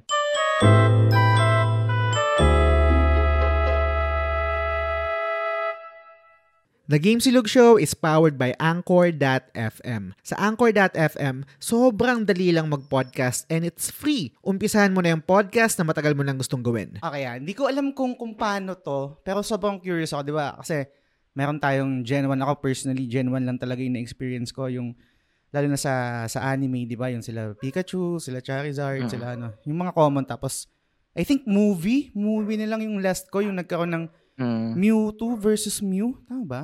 Mm. Yun Oo. yun, di ba? Yun yun, no? Ngayon, sobrang curious ako. Di ba nagkaroon ng bagong generation, hanggang ngayon, generation 9 na. Paano yung explanation na nagkaroon ng bagong Pokemon? Ibig sabihin ba, ano yung nag evolve Hmm. hindi pa nadidiscover na ibang region merong Ang- Pokemon? Ang pinaka-explanation kasi dyan is, isipin mo na lang na every generation is one country. Mm. Isang generation, isang country siya. Like for example, si Generation 1 and 2, based yun sa Japan. Mm. Si Generation, let's say, di ko kasi alam kung saan based yung 3 eh. Yung Mm. ngayon, based siya sa sa Spain. Okay. Yung previous generation sa Europe. So sa anime kasi sinasabi nila na may mga iba pang Pokemon na undiscovered. Ibig Mm. sabihin, hindi pa sila pumupunta dun sa bansa na yun. Hindi pa nila alam na may ganito palang Pokemon. Pero in reality, yung mga ah, version ng Pokemon, yung map dun, is based sa mga countries. Mm. So meaning, so- undiscovered siya sa POV, quote-unquote ni. Ash. Parang ganun. Oo. Oo. Mm, pero nag Ganun exist siya. na talaga siya as a Oo, whole. Exist na. Oo, nag-exist na talaga siya kasi mundo na siya, parang ganun. Oo. Kaso sa siya. P- sa POV nung ni Ash, hindi pa niya alam pero ayun. Pero meron na, nag-exist na siya. Eh yung ano pare, to, so, sorry ah, kasi curious din ako. Kasi be- before, kunwari dun sa um, sa Gen 1, di ba meron legendary na na Pokemon? Let's say yung si ano si Ho-Ho ba yun? Ang pangalan nun? Oo, si Oo. Si Ho-Ho. So, sa buong mundo, merong mga tinatawag na legendary Pokemon na Mm. nag exist sila. Ano namang, ano namang bigat na itong mga legendary Pokemon na to? Parang ano, talagang mythical Pokemons lang sila na talagang rare or Usually something? kasi yung mga Pokemon nila is ah, unique sila dun sa sa continent or dun sa generation na yun. Okay. Like like pinaka the best example yan is si Ho-Oh nga Mm. na na makikita mo siya sa Generation 1 and Generation 2 na map sa buong Japan. Mm. na makikita mo lang siya sa sa pagka pure yung heart mo ganyan tapos Mm. related siya sa past sa past na mga happening sa generation 2 ganun so sa story kasi ano eh um, yung mga legendary legendary talaga sila as in sobrang rare Mm. mythical Pokemon sila hindi mo sila makikita sa ordinaryong ah, encounters lang kailangan Ah. special oo Sa, sa Kaya game paano sa game paano siya nag-a-apply? Paano nag-a-apply yung mechanic na Sa- legendary sa sila? sa story siya more on sa story ah, sa story, parang- hindi siya yung parang random umi- battles na makukuha mo Oo. ganun. Hindi. Kasi parang yung legendary, umi- yung story na yun, umiikot siya sa legendary. Kasi 'di ba Mm. yung mga Pokemon may mascot 'yon, yung pag pag tinignan mo yung game may mayroong mascot Ah, parang- Pokemon doon. Ah, parang may flagship Pokemon sila Oo, na... may- Oh, yun din yung pangbenta kasi nila na, uy, maganda yung legendary nito, ganun. Mm, So doon umiikot yung istorya nung game na yun, sa legendary na yun. Gets, gets. Oo, ganun siya. So pinapaikot nila doon yung story hanggang sa mapunta ka na doon sa point ng story na pwede mo na siyang kalabanin. Mm, yun yung parang pinaka-final boss, parang ganyan. Hindi Oo, naman. parang siya yung Mm. parang siya yung pinaka-final na kakalabanin mo para ma- matapos mo na yung story niya tapos yun Mm. magpo-Pokemon League ka na ganun matapos mo na yung game. Gets, Pinaka the gets. best example niyan is yung sa Generation 3 yung may alien na pumasok sa Earth si Deoxys. Legendary Pokemon niya. Alien talaga yung tsura niya pag tinignan mo Deoxys. Susugurin niya yung Earth, sisirahin niya yung Earth. Oo.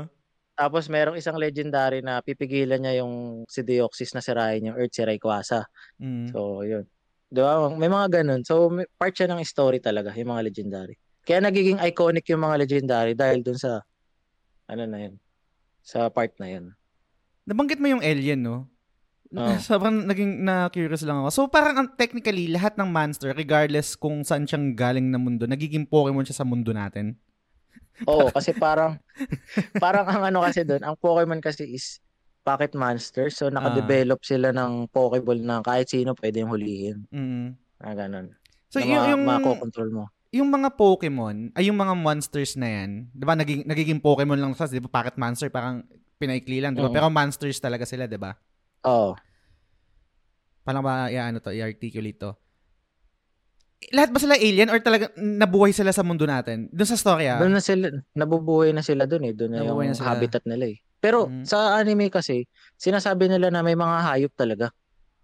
ah, May mga man- may manok, may Mm-mm. may kasi yun yung kinakain nila eh, manok. Ah. Minsan makikita mo may chicken, may isda. Mm-mm. Hindi naman sila kumakain ng Magikarp doon.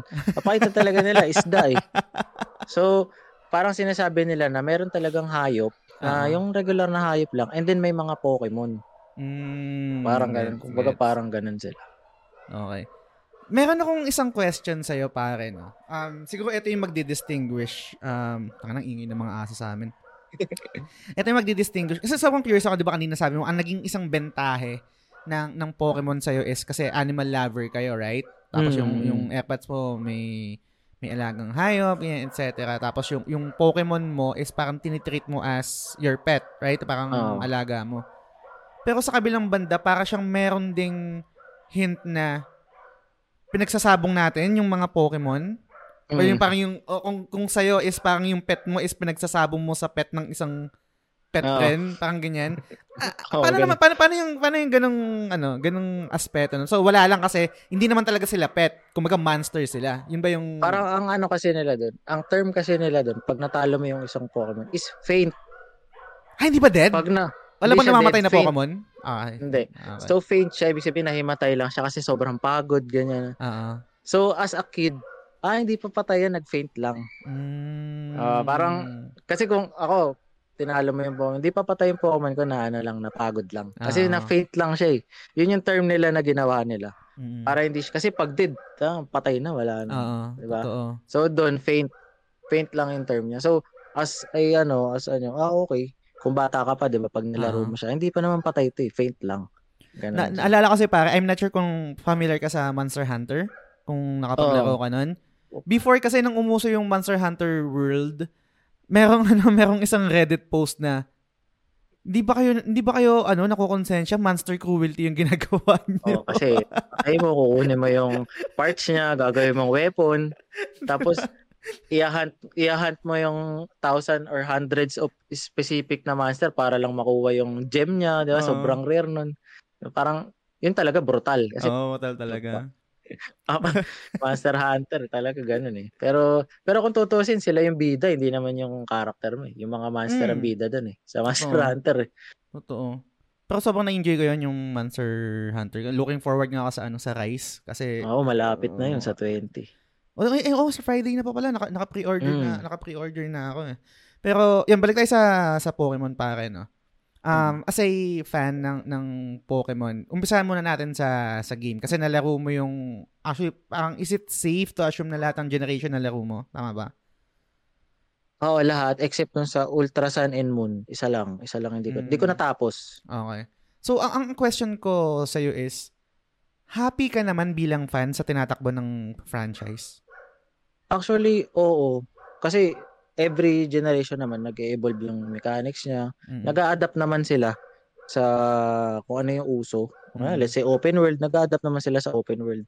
Kung ano yung mga sinasabi ng fans na ayaw na nila namin yan, Mm-mm. pinabago naman nila. Like, like for example, yung sa grass ngayon, nabanggit ko na kada punta mo ng grass, random encounter. Ngayon, maano mo na, makikita mo na siya sa harap mo. So, yun naman na susunod naman nila yung yung gusto ng mga fans na bibigay naman. Yun nga lang, sumable lang sila dito sa performance. Mm. Sobrang lag talaga na ano. ano. Pero sabi naman nila, ayusin nila. Pero Mm. ewan ko. Hindi ko alam kung E- eto pa rin, no, as, a, as an outsider, kasi gets ko eh. I mean, parang pag may mahal tayo na, na franchise, ay, ay siguro ito yung, ano, yung parang last question ko, tapos parang tatanungin ko yung overall thoughts mo dito sa episode natin. Mm. As an outsider, pare, gets ko yung bias and yung nostalgia. Kunwari, um, siguro ang, ang pwede kong iba to na game is Final Fantasy. Sobrang mahal ko yung Final Fantasy. Mm. Ikikritik ko siya, sasabihin kong ano yung pangit sa kanya, pero bibiling ko pa rin to. Mm. Regardless kung anong kahit bad review pa yan, kahit 7 lang yan, kahit 6 pa yan, bibiling ko pa rin yan. Pero, sasabihin ko kung ano yung hindi ko gusto. Mm, Pero as an mm. outsider, looking inside sa mga, kasi member rin ako ng, ng Nintendo um, group, parang Ninten- Nintendo Philippines yata yun. So, shoutout sa'yo, ano, Sir Daryl Ong. I think admin siya doon. Um, Mm. tawag dito, minsan meron talagang hindi ko sinasabi hindi, hindi, hindi kasi pag sinabi ko to parang ipokrito naman ako no. So meron din Mm. akong gandong feeling pero minsan as an outsider pag nakikita ko yung mga fans hindi hindi na rin talaga ano parang minsan hindi na sila nagiging critical sa sa game right no Mm. parang kasi ikaw kung kinakausap kita natuwa ako in a sense kasi honest ka kagad na hindi ko nagustuhan to eh. O tinatrash talk mo eh. Which is parang for me rare kasi most of na na-encounter ko nakikita ko sa sa group sa Facebook, social media, Mm. auto auto defend eh. Auto defend sa sa Pokemon. Pero ikaw pa, paano yung pa- paano ka nakakapagproseso ng ganun na oo fan ako ng Pokemon pero i-criticize ko pa rin to. Hindi ko sila dedepensahan or something. Ang iniisip ko kasi is, para din naman sa amin yun kasi, paano kung hindi mo kinriticize tong Pokemon na to? Tapos, hindi ka na makaka-attract ng newcomers. Mm. Like say, let's, kailangan kasi maka-attract ka ng newcomers para mabuhay yung franchise mo. Ngayon, kung ide-defend mo nang ide-defend yung franchise mo na, maganda yan, maganda yan, tapos nilaro ng newcomer. Tapos hindi siya nag, nag-enjoy. Eh, kiss na. So, nawalan ka na ng generation ng ano, di ba? Mm. bagong generation ng ano, eh, pinakita mo sa pamangkin mo. Ano to, ba't ang lag? Eh, sana yung mga bata sa mabilis eh. Mm. Isang pindot lang lalabas na. Eh, dun sa parang Pokemon ngayon, pag pinindot mo yung menu, mga bilang ka muna ng 4 seconds bago lumabas. So, ma- maiinip na sila, di ba? Ah, totoo. So, kailangan nilang malaman yung yung mga mga pangit dun sa laro Mm. para ma-improve nila. Kasi kung kung iisipin mo lang yung pansarili mo na, okay, fan ako ng Pokemon eh, maganda yan, perfect yan. Mm. 'Di ba? Parang ano 'yun, pangit 'yun sa franchise kasi hindi mo sila matutulungan eh. Galing. Parang sa The Last of Us, ba? Oo, bias ako ng The Last of Us 2, pero Mm. puta. Ano ang ginawa niyo kay Ab- kay ano kay Joel tsaka si Abby Mm. naman? Ba't pinalaro mo ng kalahating uh, ga- ligi? 'Di ba? So sinabi namin 'yun sa Naughty Dog, Oo. 'di ba? So Totoo. ano na ngayon ang gagawin ni Naughty Dog kasi kailangan nila ring ma-address yung fans eh. Totoo. Diba, maganda yun, maganda yun pare. Kasi I think yun yung dapat na inaano natin, no? Parang open for criticism talaga or tayo op- open tayo to criticize the the franchise that we love. Pero yun nga, bibilin Mm. pa rin natin, 'di ba? Mahal pa rin natin 'yan, etc. Pero dito kasi nabanggit mo yung ano eh. Kasi parang I think um kasi base sa kwento mo, no? Kasi hindi ko pa naman nalalaro. So, Mm. may tiwala naman ako sa'yo, is yung core gameplay nung Pokemon nung bagong generation is talagang goods pa rin talaga, 'di ba? Parang maganda Oo. pa rin talaga, enjoy pa rin talaga. Simplified siya. Simplified, etc., 'di ba? Pero ito yung ito yung question ko, no? Kasi sabi mo nag-adapt naman yung Pokemon, gusto ng open world ganyan or sa grass tapos binago nila ngayon nakikita mo na yung monster, etc. Mm. In terms of yung sa mga quality of life ng mga games ngayon, let's say kunwari, ang tagal na ng Pokemon, 'di ba? Parang AAA game 'yan. Pero wala pa rin voice acting, parang ganyan. Oo, ang Paano yung mga ganung Yun kasi- parts naman? Sa sa totoo lang kasi parang ano eh, wala talagang emosyon yung Pokemon eh. Parang pag binasa mo yung yung text, ano ba to, galit ba to, o masaya? Kasi di mo Ah. alam eh. Oo. Sarili mo lang na ano eh, no. Siguro ang ang problema kasi doon is yung um so sobrang lawak kasi nung battle mechanics. Sobrang dami kasi ng Pokemon, 'di ba? So lahat Oo. yun stats nun minamaster nila Mm-mm. Hindi sila nag-allocate ng budget for na ano Mm. yung sa 'di ba bakit bakit hindi rin namin alam bakit eh Mm. dahil ba dun sa anime iba yung kasi sa anime kasi yung mga character sa game nandun din sa anime Mm-mm. so siguro hindi nila makuha na dapat yung voice ng anime pareha sa voice ng game parang ganon so Mm. may mga ganong scenario kasi na 'di ba So- magkakaroon ng disconnect no kung sakali na Oo. parang ito yung boss nito, sabihin pag sa anime iba naman parang. o bakit yung yung bakit yung boses ng 13 pag Japanese maganda pero nung English na Liza Soberano na parang parang ganun ba parang Gets, ganun 'di ba gets. yung dating Ah, parang ah. ganun yung dating eh parang parang mata-turn di naman sa na-turn up ka pero mas prepare mo yung isa yung Ah, Japan baka ganun kasi yung mangyari totoo. pagdating do sa narrative so malay natin pagdating sa mga ano 'di ba Pero ikaw personally, so, okay, sabi ko last na yun, no? Pero ikaw personally, ay, and then yung mga fans din, ano ba yung pulso? Gusto ba nila magkaroon ng voice acting yung Pokemon or okay lang sa kanila Oo. wala? Ah, gusto rin nila. Kami talaga, gusto talaga namin may voice. Kasi yun na talaga ang standard ngayon, eh, Mm. voice eh. Kahit yung mga mga indie developers, may boses talaga yung ano eh. Mm-mm. Kasi na, nagiging unique din yun eh. Sa, ano ba to? Ba't hindi ko naman alam kung anong boses na tong character na nilalaro ko? Mm-mm. Diba? Parang si Ethan Winters, hindi mo nakikita yung mukha niya, pero kilala mo yung boses niya. Oo. Diba sa Resident Evil? So, Oo. mag- ewan ko, da, yaman-yaman naman nila. Ayaw nila mag-allocate ng budget para Totoo. Again, sabi ko last question na pero mayroon pa akong isang naisip na question. Dahil, okay, hindi ako fan ng Pokemon. Pag nilaro ko ba Mm. tong Violet tsaka tong Scarlet, sa tingin mo magugustuhan ko siya kahit hindi ako fan nun. Wala akong nostalgia, wala akong parang um experience Oo. kasing lawak ang ng pinaka ang pinakalagi kong sinasabi sa mga newcomers na maglalaro is pag naglaro kayo ng Pokemon, huwag kayong magse-search sa Google kung ano yung evolution niya. Kasi Okay. nandun yung nandun yung excitement eh. Kunwari may nakita kang isang Pokemon, Mm. mako-curious ka ano kaya itsura nito pag nag-evolve? Cool ba siya? Mm. So dapat wag mo siyang i-search kasi mate-turn off ka eh pag ay ito pala ito lang pala evolution nito, ganito lang itsura, hindi ko nahuliin to. Ganun. Kasi doon mo doon ka magkakaroon ng personal attachment sa Pokemon na yun. Na parang parang alam mo yon yung nilaban mo siya ng 4 hours tapos nag-evolve siya. Nakita mo yung evolution niya, ang pangit pala. Pero Mm. since since ginamit mo na siya ng 8 hours, hindi mo na siya papalitan, di ba? So doon Mm. papasok yung challenge na parang ito na yung naging Pokemon ko nung una eh. So, papanindigan ko na ito na yung gagamitin ko hanggang sa matapos yung laro. Kasi ito na yung nickname ko eh.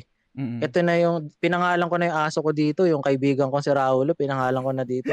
Ito na yung, ito na yung gagamitin ko kahit pangit yung evolution niya, yung stats niya, Mm. tatapusin mo yung laro gamit yun. Kasi pag ginugol mo yung every evolution ng Pokemon na nahuli mo, papalit ka na magpapalit ng ano eh. Doon doon papasok yung excitement kasi sa evolution. Kaya yung Pokemon, umiikot yan talaga sa evolution. Mm-mm. Kasi mag-excite ka pag na- na-reach niya yung certain level, mag-evolve. Ngayon, kung i-google mo na siya, i-search mo na evolution niya, wala na excitement. Gets, Diba? gets. Ano ka na. So, yun talagang pinaka-selling point doon. Galing ah. Last question. Tang last question. Puta, paulit-ulit. Ito, madali lang to. I, I'm, I think madali lang to for me kasi konti lang yung alam Mm. ko. Pero ikaw bilang fan at marami kang nalaro ng Pokemon, feeling ko baka challenging sa'yo. Pero let, let's, Mm. let's see. Sinong bias mo na Pokemon? Ako, pinaka-favorite, parang Mm, ganun ba? Mm, pinaka-favorite. Isa lang ah. Ako ano talaga, um, si Grand Bull. Sino yun? Hindi siya, di ba hindi mo siya kilala? Hindi eh. Teka lang, Google Diba? ko nga. Oh, ito may tsura niya. Grand Bull? Anong generation to? Generation 2. Grand Bull? Pokemon. Mm. Okay. Google. Mm, okay. Ganyan. Kasi aso yan, di ba? Oo. Parang Oh, ano, kasi- parang, ano tawag doon? Bulldog? Tama ba? Parang bulldog. Oo. Kasi dyan, dyan ko pinangalan yung pinakauna kong aso nung nung bata pa ako. So, Mm, simula nun, naging favorite ko na siya na kada generation, hinahanap ko yan. Nasaan na kaya si Gran Bull? mm, Kasi, yun na, yung favorite ko. Hindi siya meta, hindi siya kilala, pero nagkaroon ka kasi ng parang personal attachment dun sa Ah. character na yun na parang, kaya yun yung favorite ko. Pero pag sin pag sinabi mo naman sa mga, marami kasi favorite starter, ah. favorite legendary, gano'n marami kasi yan. Oh, sige, May mga eh, listahan kami niyan. sige, sige, tanong ko na sa'yo, diretso na natin. Ano yung, le- ano yung favorite starter mo tsaka favorite legendary? Last na yun talaga, Ah. promise. Ako, ang favorite starter ko, si, ano, si talaga, si Blaziken. Generation 3 naman yun. Blaziken? Uh, Blaziken. Teka, Google ko ah, para makita ko. Oo. Blazy, Ang cool kasi niyan eh. Blaziken. Blaziken, oo. Ayun, okay ang angas. Mga fire yan, fire. Mga, kasi parang nangangarate yan, ganun. Taka lang pare, puta, sorry, sorry. To catch up, meron na namang ano, Shopee, wait lang Sige pare. lang, sorry, sige sorry. lang. Ah.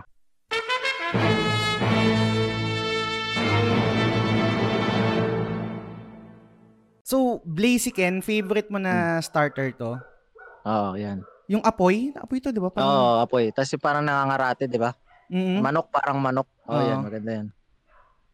Rare, Yan rare yung- ba to? Or hindi naman? Ano siya, starter siya. So, during pag nagsisimula ka ng Generation 3 na laro, isa siya sa pagpipilian mo. Mm. Oo, yan. Pero So, ito, na ito yung, ito yung first form niya. Parang ang laki na kagad niya. Ano, Torchic muna siya. Torchic. Ah, ah, okay. Yan na. Tignan ko yung itsura niya.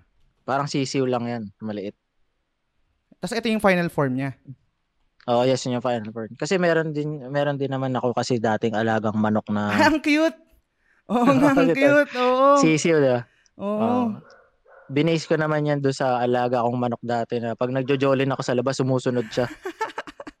ang So, cute nga. pinangalan. Oh, yan. Yan yung sinasabi ko na ano, na parang cute siya, 'di ba, pag na ano. So, ah, Mm. cute, pero pag nag-evolve siya, pucha, ba't ganito evolution nito? Ganun magugulat kayo, ma-amaze ka na. Kaya dapat wag mo talagang isi-search yung evolution kasi mawawala yung ano eh, yung Element of surprise, nung- no? Oo, element of surprise. Kasi may mga ibang Pokemon na akala mo sobrang cool ng evolution pero pag nag-evolve, yun na yun. Parang ganun eh. Mm. Totoo. Parang yung ano pare, I think um, isang ako bilang walang alam diyan no, tapos yung Gen 1 lang. Lahat naman siguro tayo nagulat nung nag ano nung nag-evolve si Magikarp, 'di ba? Mm, Ah, oo, di ba? ganun. Tang ano parang wala namang kwenta 'yon, tapos biglang nag-evolve lang ano. So Oo. so tangina. So pag legendary naman, sino naman yung favorite mo? Ang legendary ko naman kasi, ang pumapasok talaga sa isip ko si Rayquaza talaga.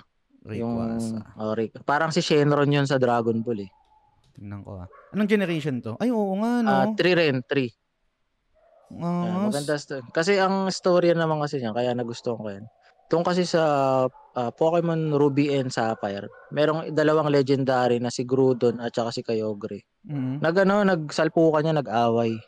Hindi ngayon makontrol ng mga trainer doon sa mundo na yun. Lum- lumabas yan si Rayquaza, siya yung parang ah nag, Parang, parang siyang si. Shanks. Si Shanks yung Oo, pumigil. parang siyang si Shanks yun. May ano, may may gera, 'di ba? Oo. dumating si Shanks, nagtigilan lahat. Ganon. eh as a kid, as a bata kasi, uy, angas ito, anong pinigilan Mm. niya yung ano?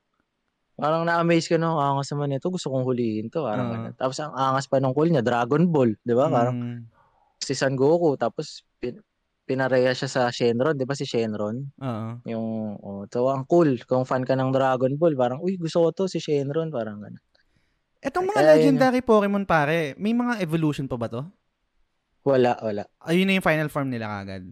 Oo. May mga may mga certain legendary na may evolution pero hindi sila total legendary talaga na ano na parang semi legendary lang sila ganun. May mga evolution. Like si Kabchu, ganun nag-evolve siya.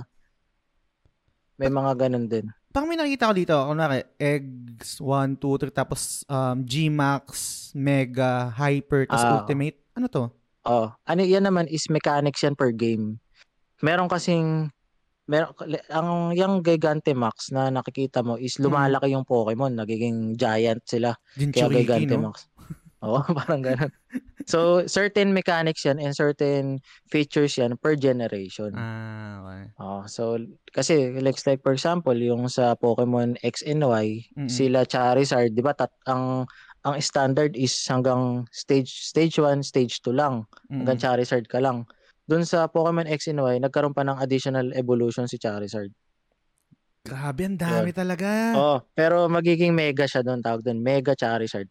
Pero once per battle lang 'yun. Parang Mm. activate mo yung item, mag-evolve siya, mag-iiba yung tsura niya. Ganun. Pero pagtapos ng battle, babalik na siya sa original form. Parang ganun. Kanina pa ako nag-last, pero ito, last na talaga, promise. Etong mga... kasi, di ba? Et, oh, ang dami pare. Etong, etong mga sinasabi mo, mga nababanggit mo, di ba? Parang, I think it's safe to assume na bawat generation may, nadadag, may nadadagdag talaga na mechanic, right? Oo, meron, meron. Etong mga nadadagdag na mechanic na to, nag-roll over ba siya sa bagong generation? Or parang, Hindi. ah, okay. Unique, unique, unique talaga siya dun sa generation na yun. So, for example, yung Mega Charizard na sinasabi ko, yung nagiging black siya, nagiging dragon siya. Hindi mo na siya ma makukuha sa current generation kasi doon mo lang siya malalaro sa generation na yun. Hmm. Exclusive siya doon. Like for example, yung mga Gigantamax na yan, nag-iiba Ah. din itsura niyan eh. Mm. Pero malalaro mo lang siya doon sa generation na nagjajag, nag-Gigantamax sila. Mm. Pag nilipat mo na siya doon sa bagong generation, since ibang world na siya, ibang country siya, wala Ah. yun. Parang ganun. Mm, gets, gets, grabe. ang Kaya doon sa kaya doon sa anime ni Ash, pinagsama-sama yun sa anime, yung Mega Evolution, yung Gigantamax, yung Z-Move, pinagsama-sama sa anime yung lahat pwedeng gamitin ni Ash. Kaya naging Mm. Pokemon Master siya doon eh. Mm. Ganun, ganun ka, pinagsama-sama nila. Grabe. Pero sa pero sa game hindi mo siya ano. Hindi mo maano. Oo. Gets, gets. Okay, ito pare, last na talaga. Pero hindi na kayo may tanong. Ikaw, ikaw naman pare. Overall thoughts mo sa Pokemon and siguro invitation na lang din kat- katu- sa base sa mga katulad ko na let's say kasi Mm. ako for sure bibili ako ng Nintendo Switch para sa, sa Zelda. Mm. So eh, pero ah, kasi before bigyan natin ng ano ng context no. Nag-switch ako before nung nasa abroad pa ako sa sa Korea pero solely para lang talaga sa sa Zelda. After Mm. nun, wala na kasi akong drive na maglaro ng ibang first party games ng Nintendo. So, tendency, binenta ko din yung ano, yung, yung Switch ko kasi main platform ko naman is PlayStation. Ngayon, feeling ko hindi ko na magagawa yun kasi wala na akong fuck you money. Pag bumili ako ng isang console, kailangan ko talagang panindigan na parang good investment siya. So, Oo nga. eh. bibilin ko yung, yung Nintendo Switch, maglalaro ka ng Zelda solely for that. Pero after nun, siguro baka mag-try ako ng ibang mga first party games. Most likely, baka laruin ko yung Pokemon. So, Mm. siguro to end our episode, ano yung masasabi mo overall tungkol sa Pokemon and sa mga newcomers na katulad ko na siguro on the fence pa kung ano, laruin ko ba to or Mm. ganito, etc. Anong, anong masasabi mo para? Ako, ang pinakauna ko sinasabi talaga is pag naglaro ka, lagi mong sabihin sa sarili mo na pag na gusto mo tong isang Pokemon na to, panindigan mo na ito na yung gagamitin mo. Okay. Na kunwari, nahuli mo siya, ah, gusto mo to, kahit ano pang evolution niya, panindigan mo na ito na talaga. Lagyan mo siya ng nickname para magkaroon ka ng personal attachment doon. Like, basta kung anong nickname ang gusto mo na ipangalan doon para maging unique siya, Mm. hindi siya kaparehas ng iba. Tapos, wag mong iintindihin yung mga stats-stats. Wag. Kasi ma- ma-overwhelm ka lang eh. Laruin mo siya as is. Na parang kung paano siya tinuturo ng game, laruin mo Mm. siya. Wag mong iintindihin masyado yung stats. Kasi sa post-game naman yun. Mm. After mo nang matapos. And then yung evolution, wag mo i-search. Kasi pag sinearch mo, mawawala yung magic of surprise eh. Kasi Mm. nandun, evolution talaga yung Pokemon eh. Parang ma-amaze ko, uy, nag-evolve na yung Pokemon ko, ganyan. Parang magtataka ka, ba't hindi nag-evolve yung Pokemon ko? Kasi may mga certain mechanics naman dun na parang ganun. Tsaka yung catching kasi dun, parang bragging rights mo yun. Pag, ay, nahuli ko si ano sa ganito ah, ikaw ba nahuli mo na to? Hindi Mm. nga eh, parang ganun. Kasi may, may, mga Pokemon na mahirap pulihin. Gets, Ganon. gets. So, doon papasok yung trading na tinatawag. So, yun nga, sa mga newcomers talaga, itry nyo, pero wag nyo munang intindihin yung sinasabi ng iba na negative. Mm. Focus lang sa, na-enjoy mo ba talaga o hindi? Kasi, Mm. ginawa yung current generation ngayon for newcomers din. Get, gets ko yung sinasabi mo, no, pare, no, yung, yung, yung bigat ng ganyan na pag pumili ka ng isang Pokemon tapos panininigan mo. Pero Mm. hindi ko talaga maiwasan na hindi mag-follow up question. What if naman kung sakali, oh, napili ko na. So, parang nasa point of return na ako na hindi Hmm. ko na-maximize yung, yung time ko kasi stuck na ako sa Pokemon na to. Hindi, hindi- wala namang Mm. ganong element. Wala naman, kasi, op, kasi kada area, nag nag scale yung level ng Pokemon. So, kung na-stuck ka dun sa Pokemon gym na to kasi hindi mo siya matalo, Mm. pwede ka namang mag-catch ng ibang Pokemon na pwede mong gamitin, Mm. ganyan. So, ano na yun, parang personal choice mo na yun kung Mm. papalitan mo or hindi. Mm, Parang gets, ganun. gets. So, pwede naman, pwede naman yun. Manguhuli ka lang. Papalitan mo lang naman yung party mo eh. Oo. Kasi may box naman yan eh. Tapos isa-switch mo lang siya. Ganun, ganun din naman kami. Ano naman ako dun. Parang pangit nitong Pokemon na to. Palitan ko nga ng ano. Pero kinikip ko pa din yung Pokemon na yun sa box. Mm. Na parang personal, ano ko na lang yun. Personal attachment na lang. Nililipat ko pa din siya sa ibang generation. Pero hindi ko siya ginamit pang talo sa ano, ganun. Mm. Kinikip ko pa din siya. Parang ganun. Gets, gets.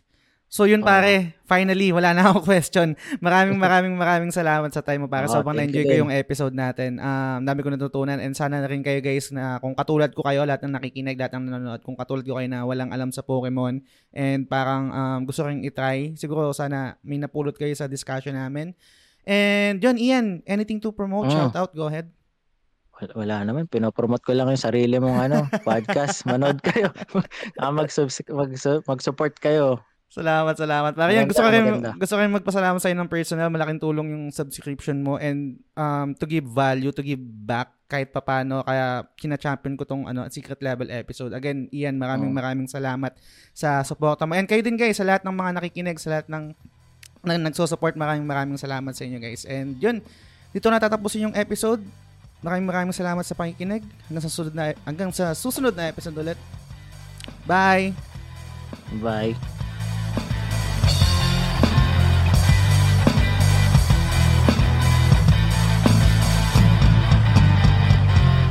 The Game Silog Show is fan-supported at facebook.com slash The Game Silog Show. The following names are our current supporters and I'm eternally grateful for your kindness, support, and generosity. Sands, Mark Andrew Yap or Maku, Frederick Telen Soriano ng Late na Gamer, Mar Valencia, Daddy Player 1, Francis Lance Galapon, Yvette Solivilla ng Ara Ara The Weeb Podcast, Arnel Pableo, Paula David, Vitoy Bautista, Mark Paha, Tess Macalanda, Benson Santa Ana, Jeff Bahilot, Mary Fontamillas, Teacher Mike Lau Bacareza, Mark Christian De La Cruz, Mark Divina Gracia, RD Casimiro, Algers Valerio, Ruben Domingo, Ray Anthony Rivera, Bernard James Cruz, TJ Balyares ng Backlog na naman Budolcast, Macy Tang Balyares ng Casual Gamer vs. The World, DJ Silva ng Edgy Weeb, Luigi Tumulak, Richie ang Ultimate Ajushi ng TGS, Nico, Mike Rubio ng X-Core Gamer, Joe Kevin Malyari ng Blue Chip Joe, Nicole McJerk, Bay Ian, Zel Pineda, Shane Rivera, Gab Espiritu, Patrick Ryan Silvosa, Drew Rivera, Albert Gonzalez, Alfred Bacani, Tokayo Jazz Pedrera Lim, and Delia Bourbon. Maraming salamat sa inyo guys.